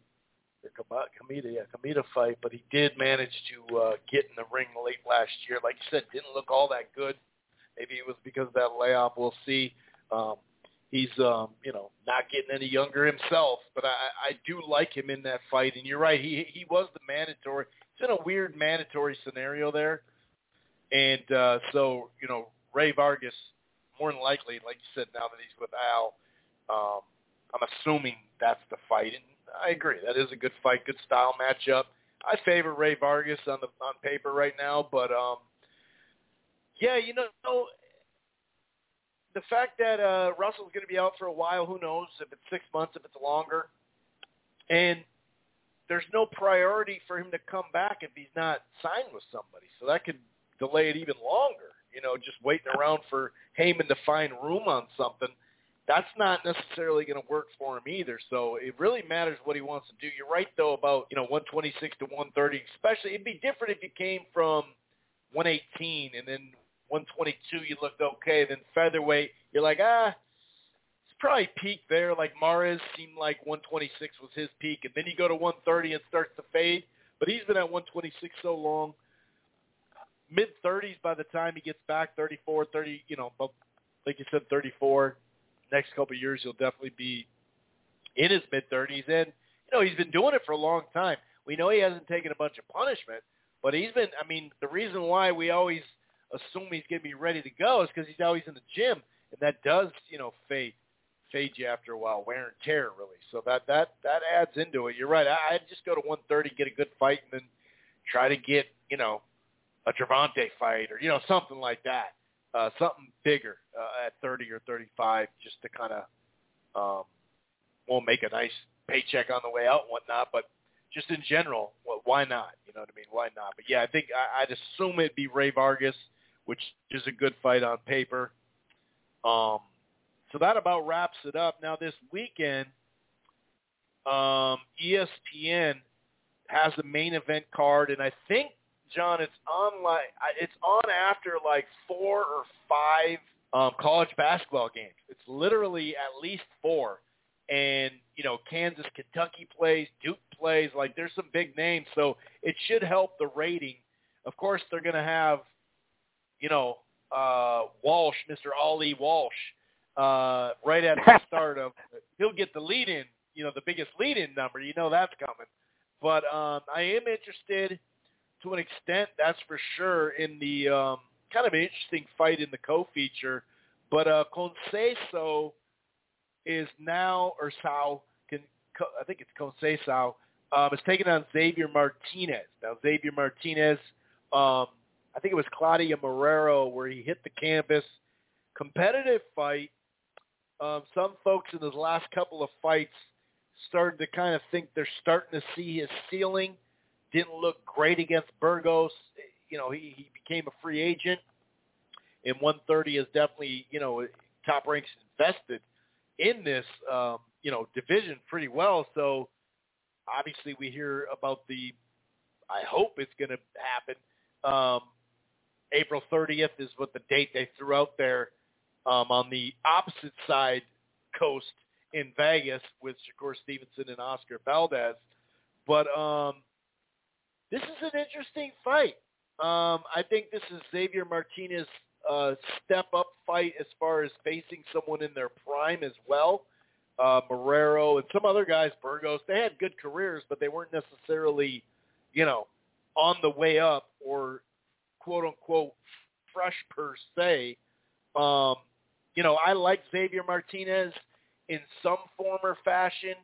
Um, he, he's very economical, and sometimes that's good. I think he's going to have to push up the pace. Well, I think both of them will probably have to push the pace a little bit, but I, I feel like Martinez a little bit more. There's time, you know, even though he's economical, he doesn't waste a bunch of punches. He'll still throw combinations. So I think that's key. At times, though, I see him kind of uh, on defense, kind of, you know, just worried about his guard the whole time and shelling up a little too much. Um, and also sometimes he, he pushes his punches. I noticed that um, watching the fight in the past. I actually watched a, a fight uh, today earlier of his, just a little bit of it. Um, whereas Conceição, he looked good against Oscar Valdez. You know, he's got a really good jab. Uh, usually will he, he kind of pot shots. Uh, it doesn't necessarily throw great combos. But whether it's the right hand behind the jab or a counter right hand or that left hook, sometimes he'll throw that jab and you know turn it into a left hook. I notice he catches people in exchanges. Conceição looked okay on the way up. Sometimes I, I when I see his fights, be like, oh, wait, there's something there. Other times, not so much. I thought he fought really well against Oscar Valdez, uh, considering obviously we know what was going on. Uh, you know, fight week for him. Um, but you know, if someone told me, "Hey, I thought I thought he beat Valdez," I wouldn't be freaking out. Um, you know, he definitely outlanded him. You know, um, at times I thought he was outskilling him and, and landing flush shots, but Valdez made a run as well, and, and at times landed some really good shots. So either way, I do like this fight though. Uh, it's kind of like an early career crossroads fights in a sense. Not really though. I think it's just a good mid-level fight. It's probably two guys in the in the what uh, bottom part of the top ten, something like that. And uh, what what do you think of this fight? Who you, who you got winning in this one?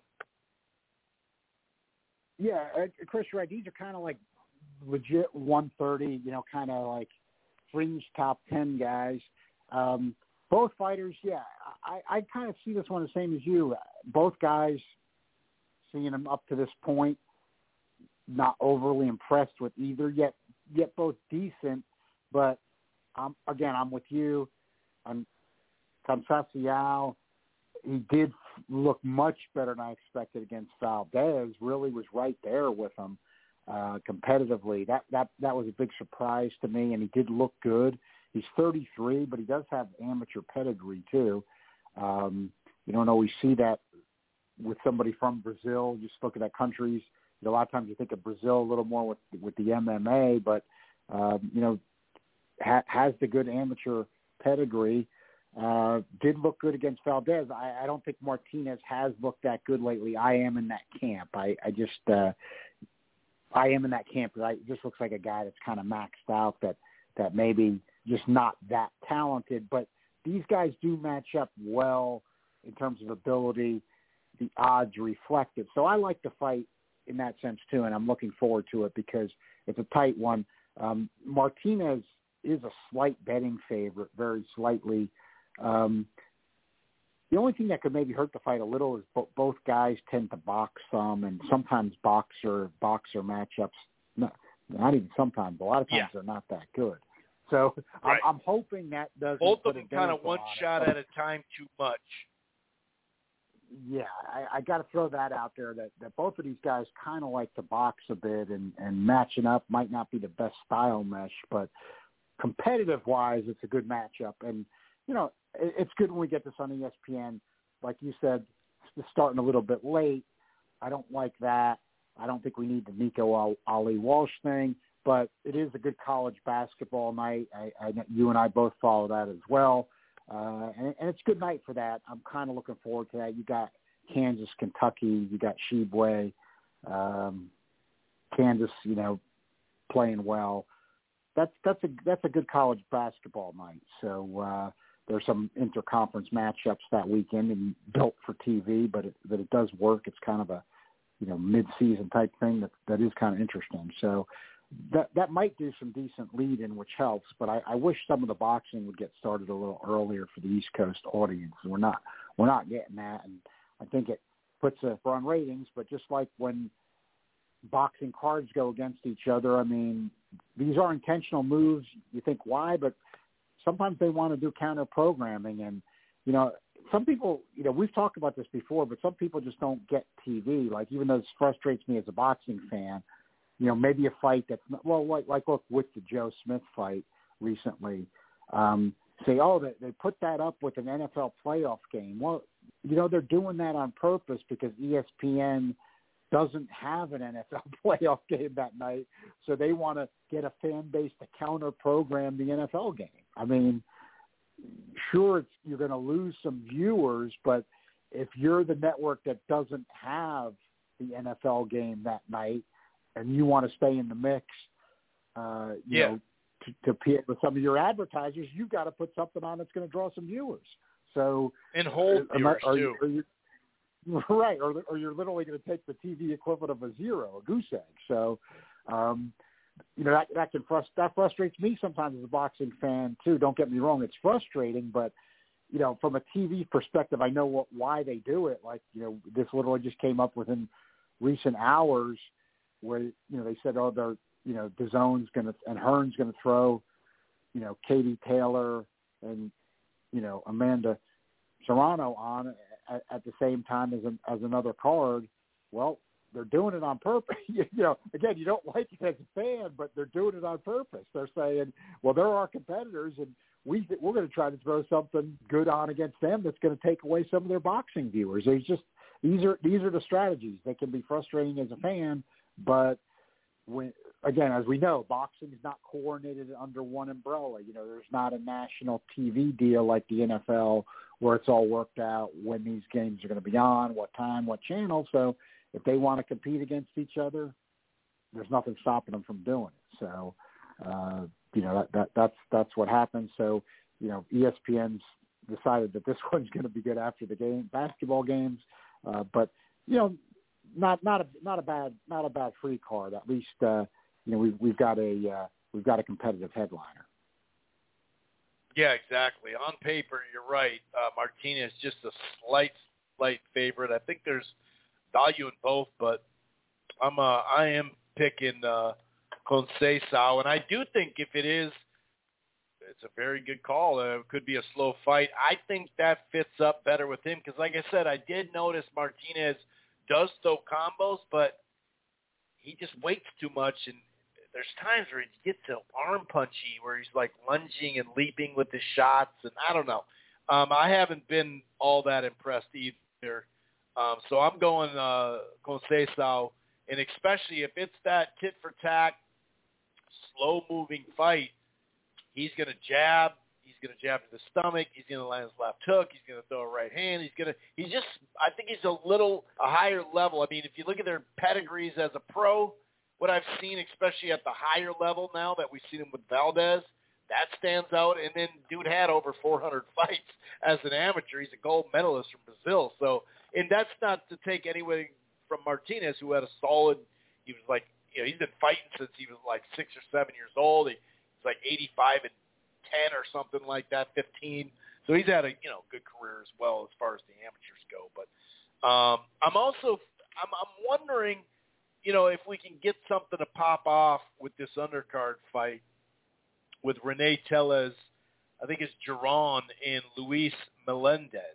Um, you know, the the the one loss he has uh, was to you know Michel Rivera, and so I don't and, and you know he got knocked down in that fight, but he wasn't completely lost in that fight. But he turned around and beat Carlos uh, Balderas. So I thought that was a pretty good um, win for him, and it kept him around as far as like, hey, you know, the guy's 22 years old, so he's you know he's plenty young. On the other side of it, Melendez, you know, has already, you know, he took a took a loss. Um, it's one of those fights that it was like three years ago, four years ago, early loss. I don't even remember who it was. I just remember hearing about it. I didn't see the fight. Um, but you could make an argument against uh, Matias, Thomas Matias, last year. It was like November or December, something like that. That you know, a fair amount of people thought he actually lost that fight. Um, so it's definitely a prospect against prospect. Uh, has that Showtime vibe where they both have one losses. Um, Rene Tellez, which some people just go by that, whether it's Giron or not, Giron. I have him winning. I think he's a somewhat of a clear favorite. It's not a, a five to one, but he's, he's I have him winning. But I I feel like that you know something could pop up with that fight. We could get kind of just one of those fights of the night uh, as far as in a slower weekend, you know. Yeah, I agree. There's some there's some good stuff for a slower weekend. I, I do like Conceição in, in the main event for the slight upset as a plus there. I'm leaning that way as well. Um, it's a tight one though. And then yeah, you know, Tellez Giron, he's looked really good. You know, it, it reminds you of some of these guys that have that have, you know, j- jumped recently. Some of these Mexican fighters with the pop. Uh, you know, guys like Mauricio Lara, and then you know Tellez, uh, you know, Giron, and uh, you know you've got um, Lopez has also you know he beat Gabe Flores. Has, he's he's picked up some other big wins. You know there there is kind of a there is kind of a theme there with these guys uh, that you know they come up young, maybe they pick up some uh, you know pick up a loss loss or two, and then they uh, they really uh, they really start coming on with their punching power. Uh, he he he falls into that vein for me. I like seeing him fight as well. I, I think he'll win and keep rolling as well. Uh, you know, as you pointed out, I mean, certainly losing to Michel Rivera is no shame. Uh, he he's a guy that has looked like you know one of the top up and comers in the sport, so there's no shame there. And and uh, you know, Tellez Giron already derailed Carlos Balderas uh, who then did look good, good in his uh, coming over to top rank fight with McGirt training him. So, uh, you know, that was a, that was a huge win, and and uh, you know he stopped Balderas. That was in that great PBC card they they had at the end of the year a couple of years ago, uh, best action card of that year. Uh, so uh, this, he, he's a guy you like seeing. Good good move by Top Rank, uh, picking him up with his availability and giving him a TV spot. I think that's a good move. Yeah, no doubt about it. Any other any other items you want to talk about? Are you uh, pretty pumped about this uh, pay per view from Warren, Ohio? Don King uh, produced. I noticed not a lot of people in the media are are down down in this pay per view for, for some reason. I see Dan Raphael actually with some sort of sponsorship deal or, or some sort of show now on FITE TV. He's pumping up this FITE TV heavyweight Don King but then he's ripping the PBC one, which that's fine to you know criticize and rip both of them. It's just kind of funny. Like Dan, you know, the wretched I, I, WBA was just horrible. Now he's up there calling it a title fight, John. He's up there calling it a title right. fight when we know that's not the real WBA. Um, kind of funny I, how this stuff works, huh? I I agree with you. Um, you know, and and I think uh, look, you should go on what happened. I mean, you know, I think for for thirty nine ninety five, you know, I said it as it was coming up. I surprised myself getting into it, but I like the all heavyweights idea. uh, for the price and what you got and how it worked out. I, I thought it worked out real well. I'd like to see two or three of those a year, and and I'm with you. I, I don't see you know a lot of media types getting behind it. You know, they some of them even wanted to knock it in hindsight, and I'm like, you know, did did you did did you somehow miss the highlights of Faust and Kiladze? Uh, you know, Right. did, did did did you somehow miss Luis Ortiz getting dropped twice and then knocking Charles Martin out on his feet, or uh, even, you know, I thought it was a very solid fight. You know, Gerald Washington came out giving it all he had against Desmarian, and Desmarian weathered the storm for the first couple rounds, and you know started putting a beating on Washington, who gassed out. But that was a a good fight and performance by Desmarian, who's only got the one loss to Ajagba by decision.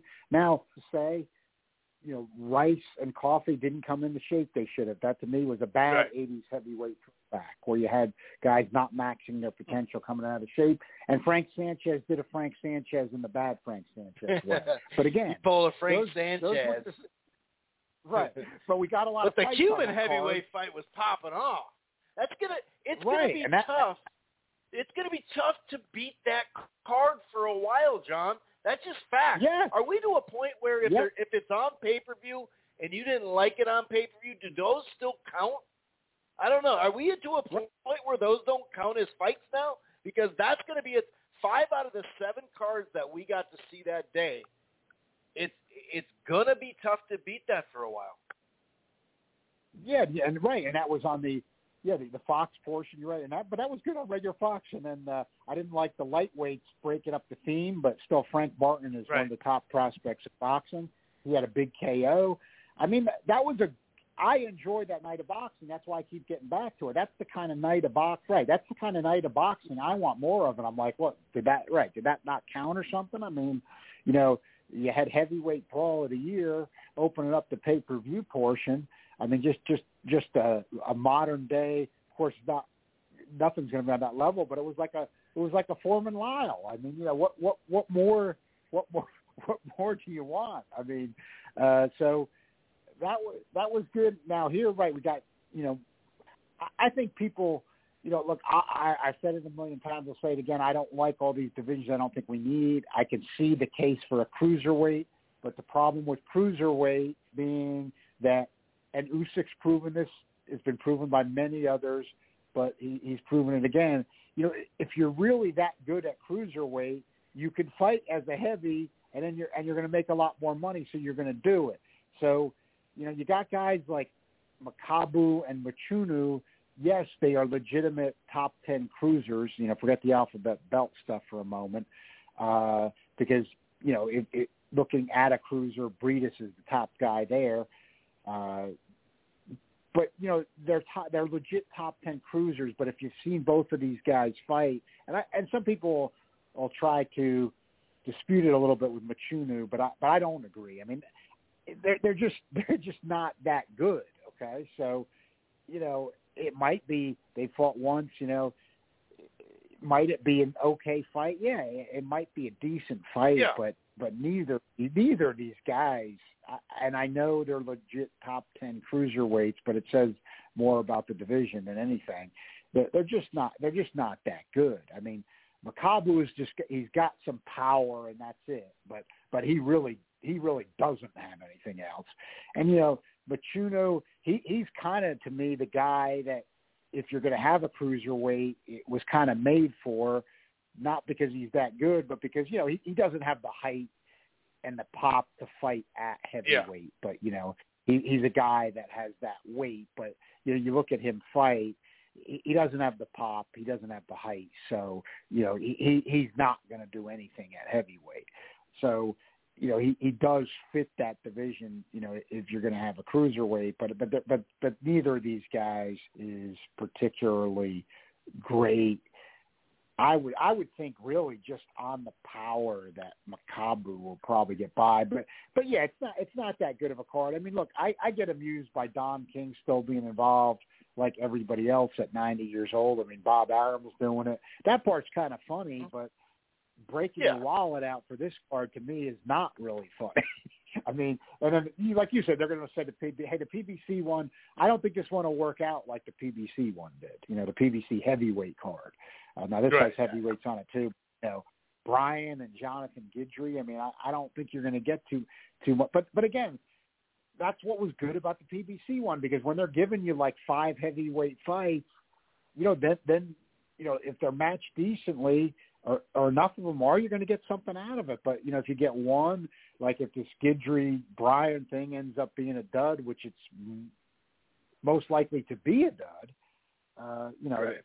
I mean, it's not like you've got a, a bunch of other decent heavyweight fights backing it up. So, um, yeah, it's it's kind of an interesting uh, sideshow almost type of thing itself. But uh, again, I don't know about forty nine ninety five on that one. But but you're right, Chris. You do make a good point because there there are some people that you would almost say should kind of know better, like. But then, like it, it got onto FITE TV now within the last day or two uh, as a pay per view option, and, and like there's like media members saying like boxing media members like we're really fortunate, you know, FITE TV picked this up. So Right. you're right. With this one, we're fortunate that FITE TV is making this available to break out your fifty bucks for, uh, you know, this card, which is not particularly good. Uh, but you know, P- the PBC card, you know, for for the, for that price, that was you know that was an outrage. That was an out, that was an outrage. it just be consistent. I mean, for Dan Raphael to sit there and rip the upcoming pay per view in the in the heavyweight pay per view, cool. That's fine. Hey, we were hoping for a forty dollar one for the Therm one too. We we get it. We get it. But Yeah, I don't I don't like the Thurman. I, I don't you know, Right. and I'm going to be that's Yeah. I'm going to be consistent. I mean, I I don't like the Thurman card. I don't like the price. I, I really some people are saying that's pretty good, but I don't really like the card all that much. I mean, for me, that heavyweight theme is intriguing. Something that you know flagship division of boxing and, and PBC trying to get something going on their end of it. We know you have all the political divisions. Hey, I, I think it ended up being a being a pretty good move. Um, but you know, Thur- Thurman, you know, after a long period of inactivity, you know, fighting Barrios. I, I mean, you know, Josesito Lopez and Abel Ramos. Not a full you know, price pay-per- fight, but it's not a, it's it's not not, not enough to carry a pay per view for me. And you know, you you got Leo Santa Cruz, Leo Santa Cruz against another guy we don't want to see. Uh, I mean, it's just not. Uh, that's that's too. That's a bridge. That one's a bridge too far. I mean, if anybody wants to watch it, fine. Uh, it's not that like I don't have interest in what happens, but uh, Uh, that that's No, just right, yeah, stretching it too far. it'll count.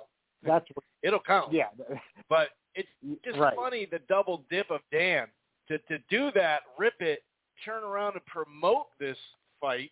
And then the funny thing is the W he for years the wretched WBA, the wretched WBA, the wretched and then now he's calling a WBA regular a title fight. It just it's like just be a little more consistent. That's that's all we're asking.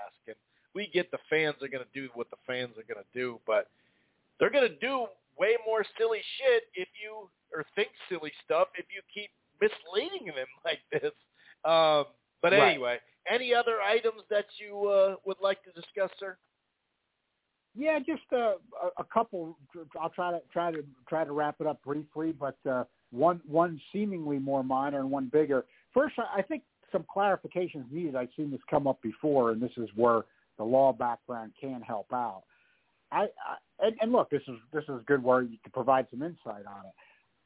People people are confusing the boxing term of step aside money uh, for situations where it's not step aside money.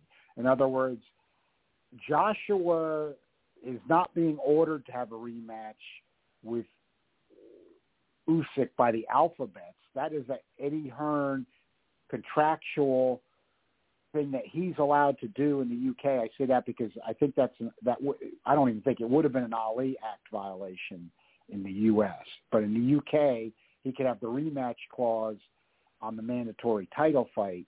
So that's a contractual issue. So really, what would have to happen if Usyk's not going to fight Joshua next? He, can, in other words, he can't drop belts and fight somebody else. He he can't fight. It's a, it's a it's a contract. So you know, without paying damages. So really, what you're doing, you're settling Joshua and Hearn's contract case against you by paying some kind of Sure. settlement uh, rather than risk That's a good class or clarification there.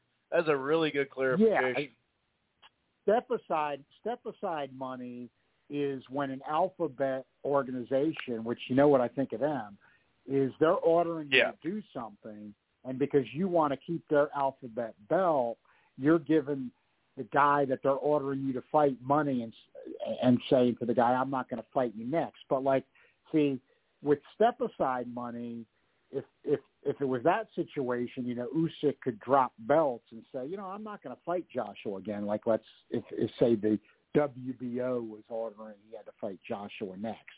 That's step aside money because he would have the option of either dropping a belt and fighting somebody else, or if he wants to keep that belt, paying Joshua money.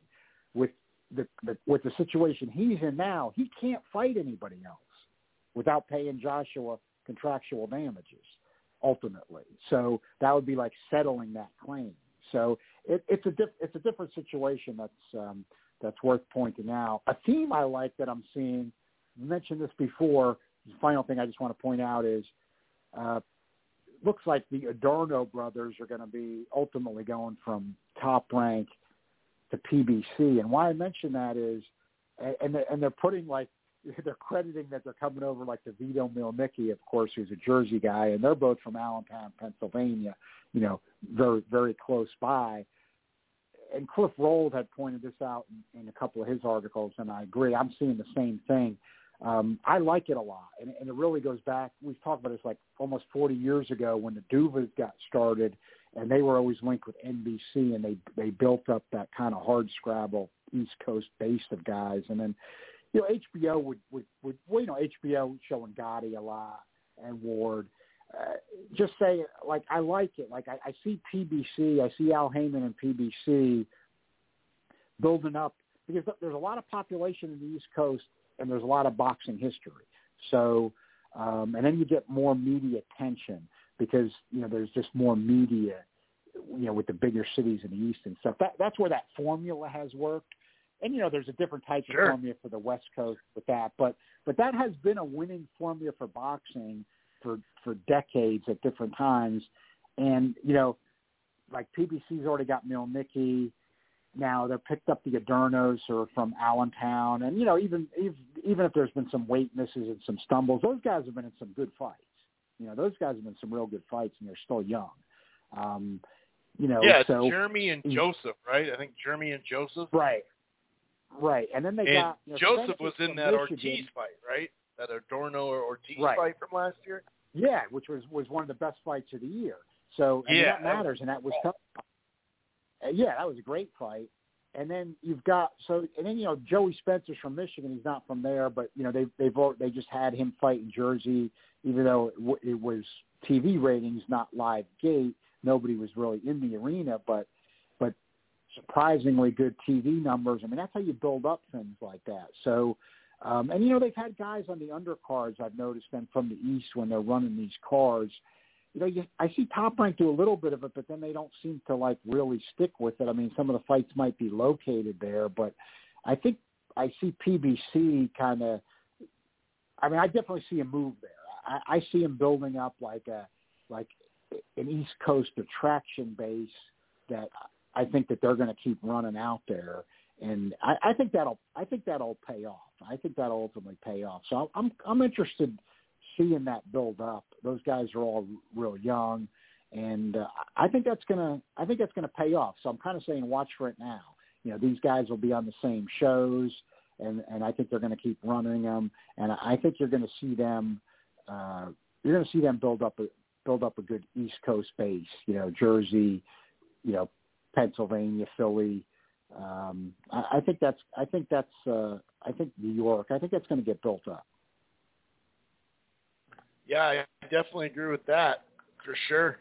Well, I appreciate you uh, coming on the show on such a strange uh, day. It should give you. It should be back to Wednesday. Pot if I get off work pot early enough, possibly um, on Tuesday. I'll keep you posted next week. But uh, enjoy the fights and have a good weekend. All right, Chris. Thanks for having me as always, and have a great weekend. Enjoy the fights. Thanks a lot. Appreciate it. Take care. All righty. All righty. So we do have some current fight news to get into in just a moment. Uh, Portland, let me know if you want to join the show tonight. Maybe you're working, you're just chilling. That's cool too. Um, so yeah, it is. By the way, just to officially talk about this, uh, the the Machu Machu what is it Machuno Mach, Machu Machuno Machuno and Mak, Makabu. Um, it is a competitive fight on paper. Um, it, it's on FITE TV for fifty bucks. It's a pay per view. It's just the card doesn't do a whole lot for me. You know that that's that's the biggest thing. Um, but you know, literally, it's a basically damn near a fifty. It's basically a 50-50 fight in the main event. We will have to say that. I'm looking at the, um, yeah, it's like the highest one for uh, Machunu is like plus 120. That's the highest. So that tells you it's basically a 50-50 fight. That could be a very interesting fight. Trevor Bryan, and I'm obviously giving Dan some shtick because, you know, I mean, he, he was so big on destroying the WBA for so long, which that's cool. You know, I'm I'm down for that, or not just the WBA, but all the sanctioning belts, right? When you call a spade a spade, but for him to sit here and call the Trevor Bryan fight, uh, you know, title shot, a title fight, I should say. It's just like, well, which one is it? Um, so that's he's a clear favorite in that one, obviously. Um, Stephen Shaw, actually, I think that's going to be on the uh, top rank. He's he's facing uh, Joey. He's facing Joey. Um, so you know, it'll be it'll be nice to get him back uh, in action. I know he had didn't he have some sort of injury? Um, Fedor Pop, Papazov, Papazov, you know, that's going to be a good fight. The Solom, the hell's that guy's name? Solon, Sulam, Sulamanbach? Sulamanbach? That's actually a competitive fight. Look out for that one. That's that's a competitive fight. Is that on? Is that going to be on ESPN Plus? That's on the ESPN card, isn't it? Um, but either way, the uh, uh, I did get someone messaging me, and I'm going to check it right now, saying that the ESPN schedule says that this card this week, and By the way, there's a card ESPN Africa from uh, Johannesburg, South Africa. There's a fight there too. Oh yes, my boy Sergio Martinez won today in Spain, but I didn't watch it. Um, Oh, they did. That, that's funny. They're they're. That's a good point. The the it's wrong though. It is wrong. It does say on ESPN's site, which I'll say this: since Dan left ESPN or got you know fired, laid off, whatever you want to say, the schedule is sucked over there. They they don't keep track of it correctly. And here's a perfect example: they got this thing on ESPN Plus, and I guess technically, it does seem like fights that are on ESPN now do get streamed on ESPN Plus. The last, I don't know how many fights it's been, but I have noticed that they run both because before when it first started, like the first couple of years, people were always confused. Like, dude, I have ESPN Plus. Why the hell can't I, you know, see this fight? Well, it's on normal ESPN. They're not to charge you seven bucks for straight up ESPN and let you see anything on ESPN. However, we have seen more of that. So I think it's a dual, a simulcast. But it says ESPN Plus. I literally have already recorded it and checked out because um, I wanted it. Well, I wanted to record. It was already recorded actually because you know I have I have boxing recorded. Sometimes I got to delete a bunch of stuff that's getting recorded from some old fight that I don't want to see or something like that. Not an old old fight, but just like a random show box or something. But um, like some sort of random replay on ESPN or FS1 a lot of times. I'll be like, what? Oh yeah, I don't, I, I don't want to. That's not what I want to record, but some sort of boxing thing. But I can, I can guarantee it. Well, unless something goes wrong with the actual, you know feed or something. but I literally have it recorded. It's on regular ESPN as well. It's after like four or five college basketball games. That's actually what I I, I went on there to. I actually record like the Sports Center after it, so you know it has an hour to go over the time frame. But also wanted to see what was on. I wanted to record uh, one of or two of those uh, college basketball games too. So it definitely is on that. Okay, it is on that. So yeah, if you want to, you know, like I said, the main event will be good, but the card just it doesn't do much for me. So to me, if you're not going to put something on the card that I'm interested in, like overly interested in, it's like some sort of mid-level. Oh, that's a good competitive fight. You're going to probably lose me as a pay-per-view, uh, fifty bucks. So, um, but it is what it is. Entertainment value is entertainment value, like I always say. If that's something that you're into, get it, man. I mean, some people just buy everything, you know. Um, anyway, um, there was some news today. Boxing promoter Joseph DeGuardia is accused of sexual harassment from a former, I think, um, a former, was it an intern? Zagarino. Um, I think she was an intern. Uh, you know, I'm just going to leave it at that. I'm just reporting it. I'm not going to sit there and dive into a bunch of details because we got to see how this thing plays out. Uh, but there is some alleged stuff in there that is like a real big head scratcher. Let's put it that way. It's like, well, I shouldn't say head scratcher. It's pretty, pretty damning stuff if it if it in fact it is true. I know. Got to see how that goes. Got to see where that goes. Will it be just a straight up settlement?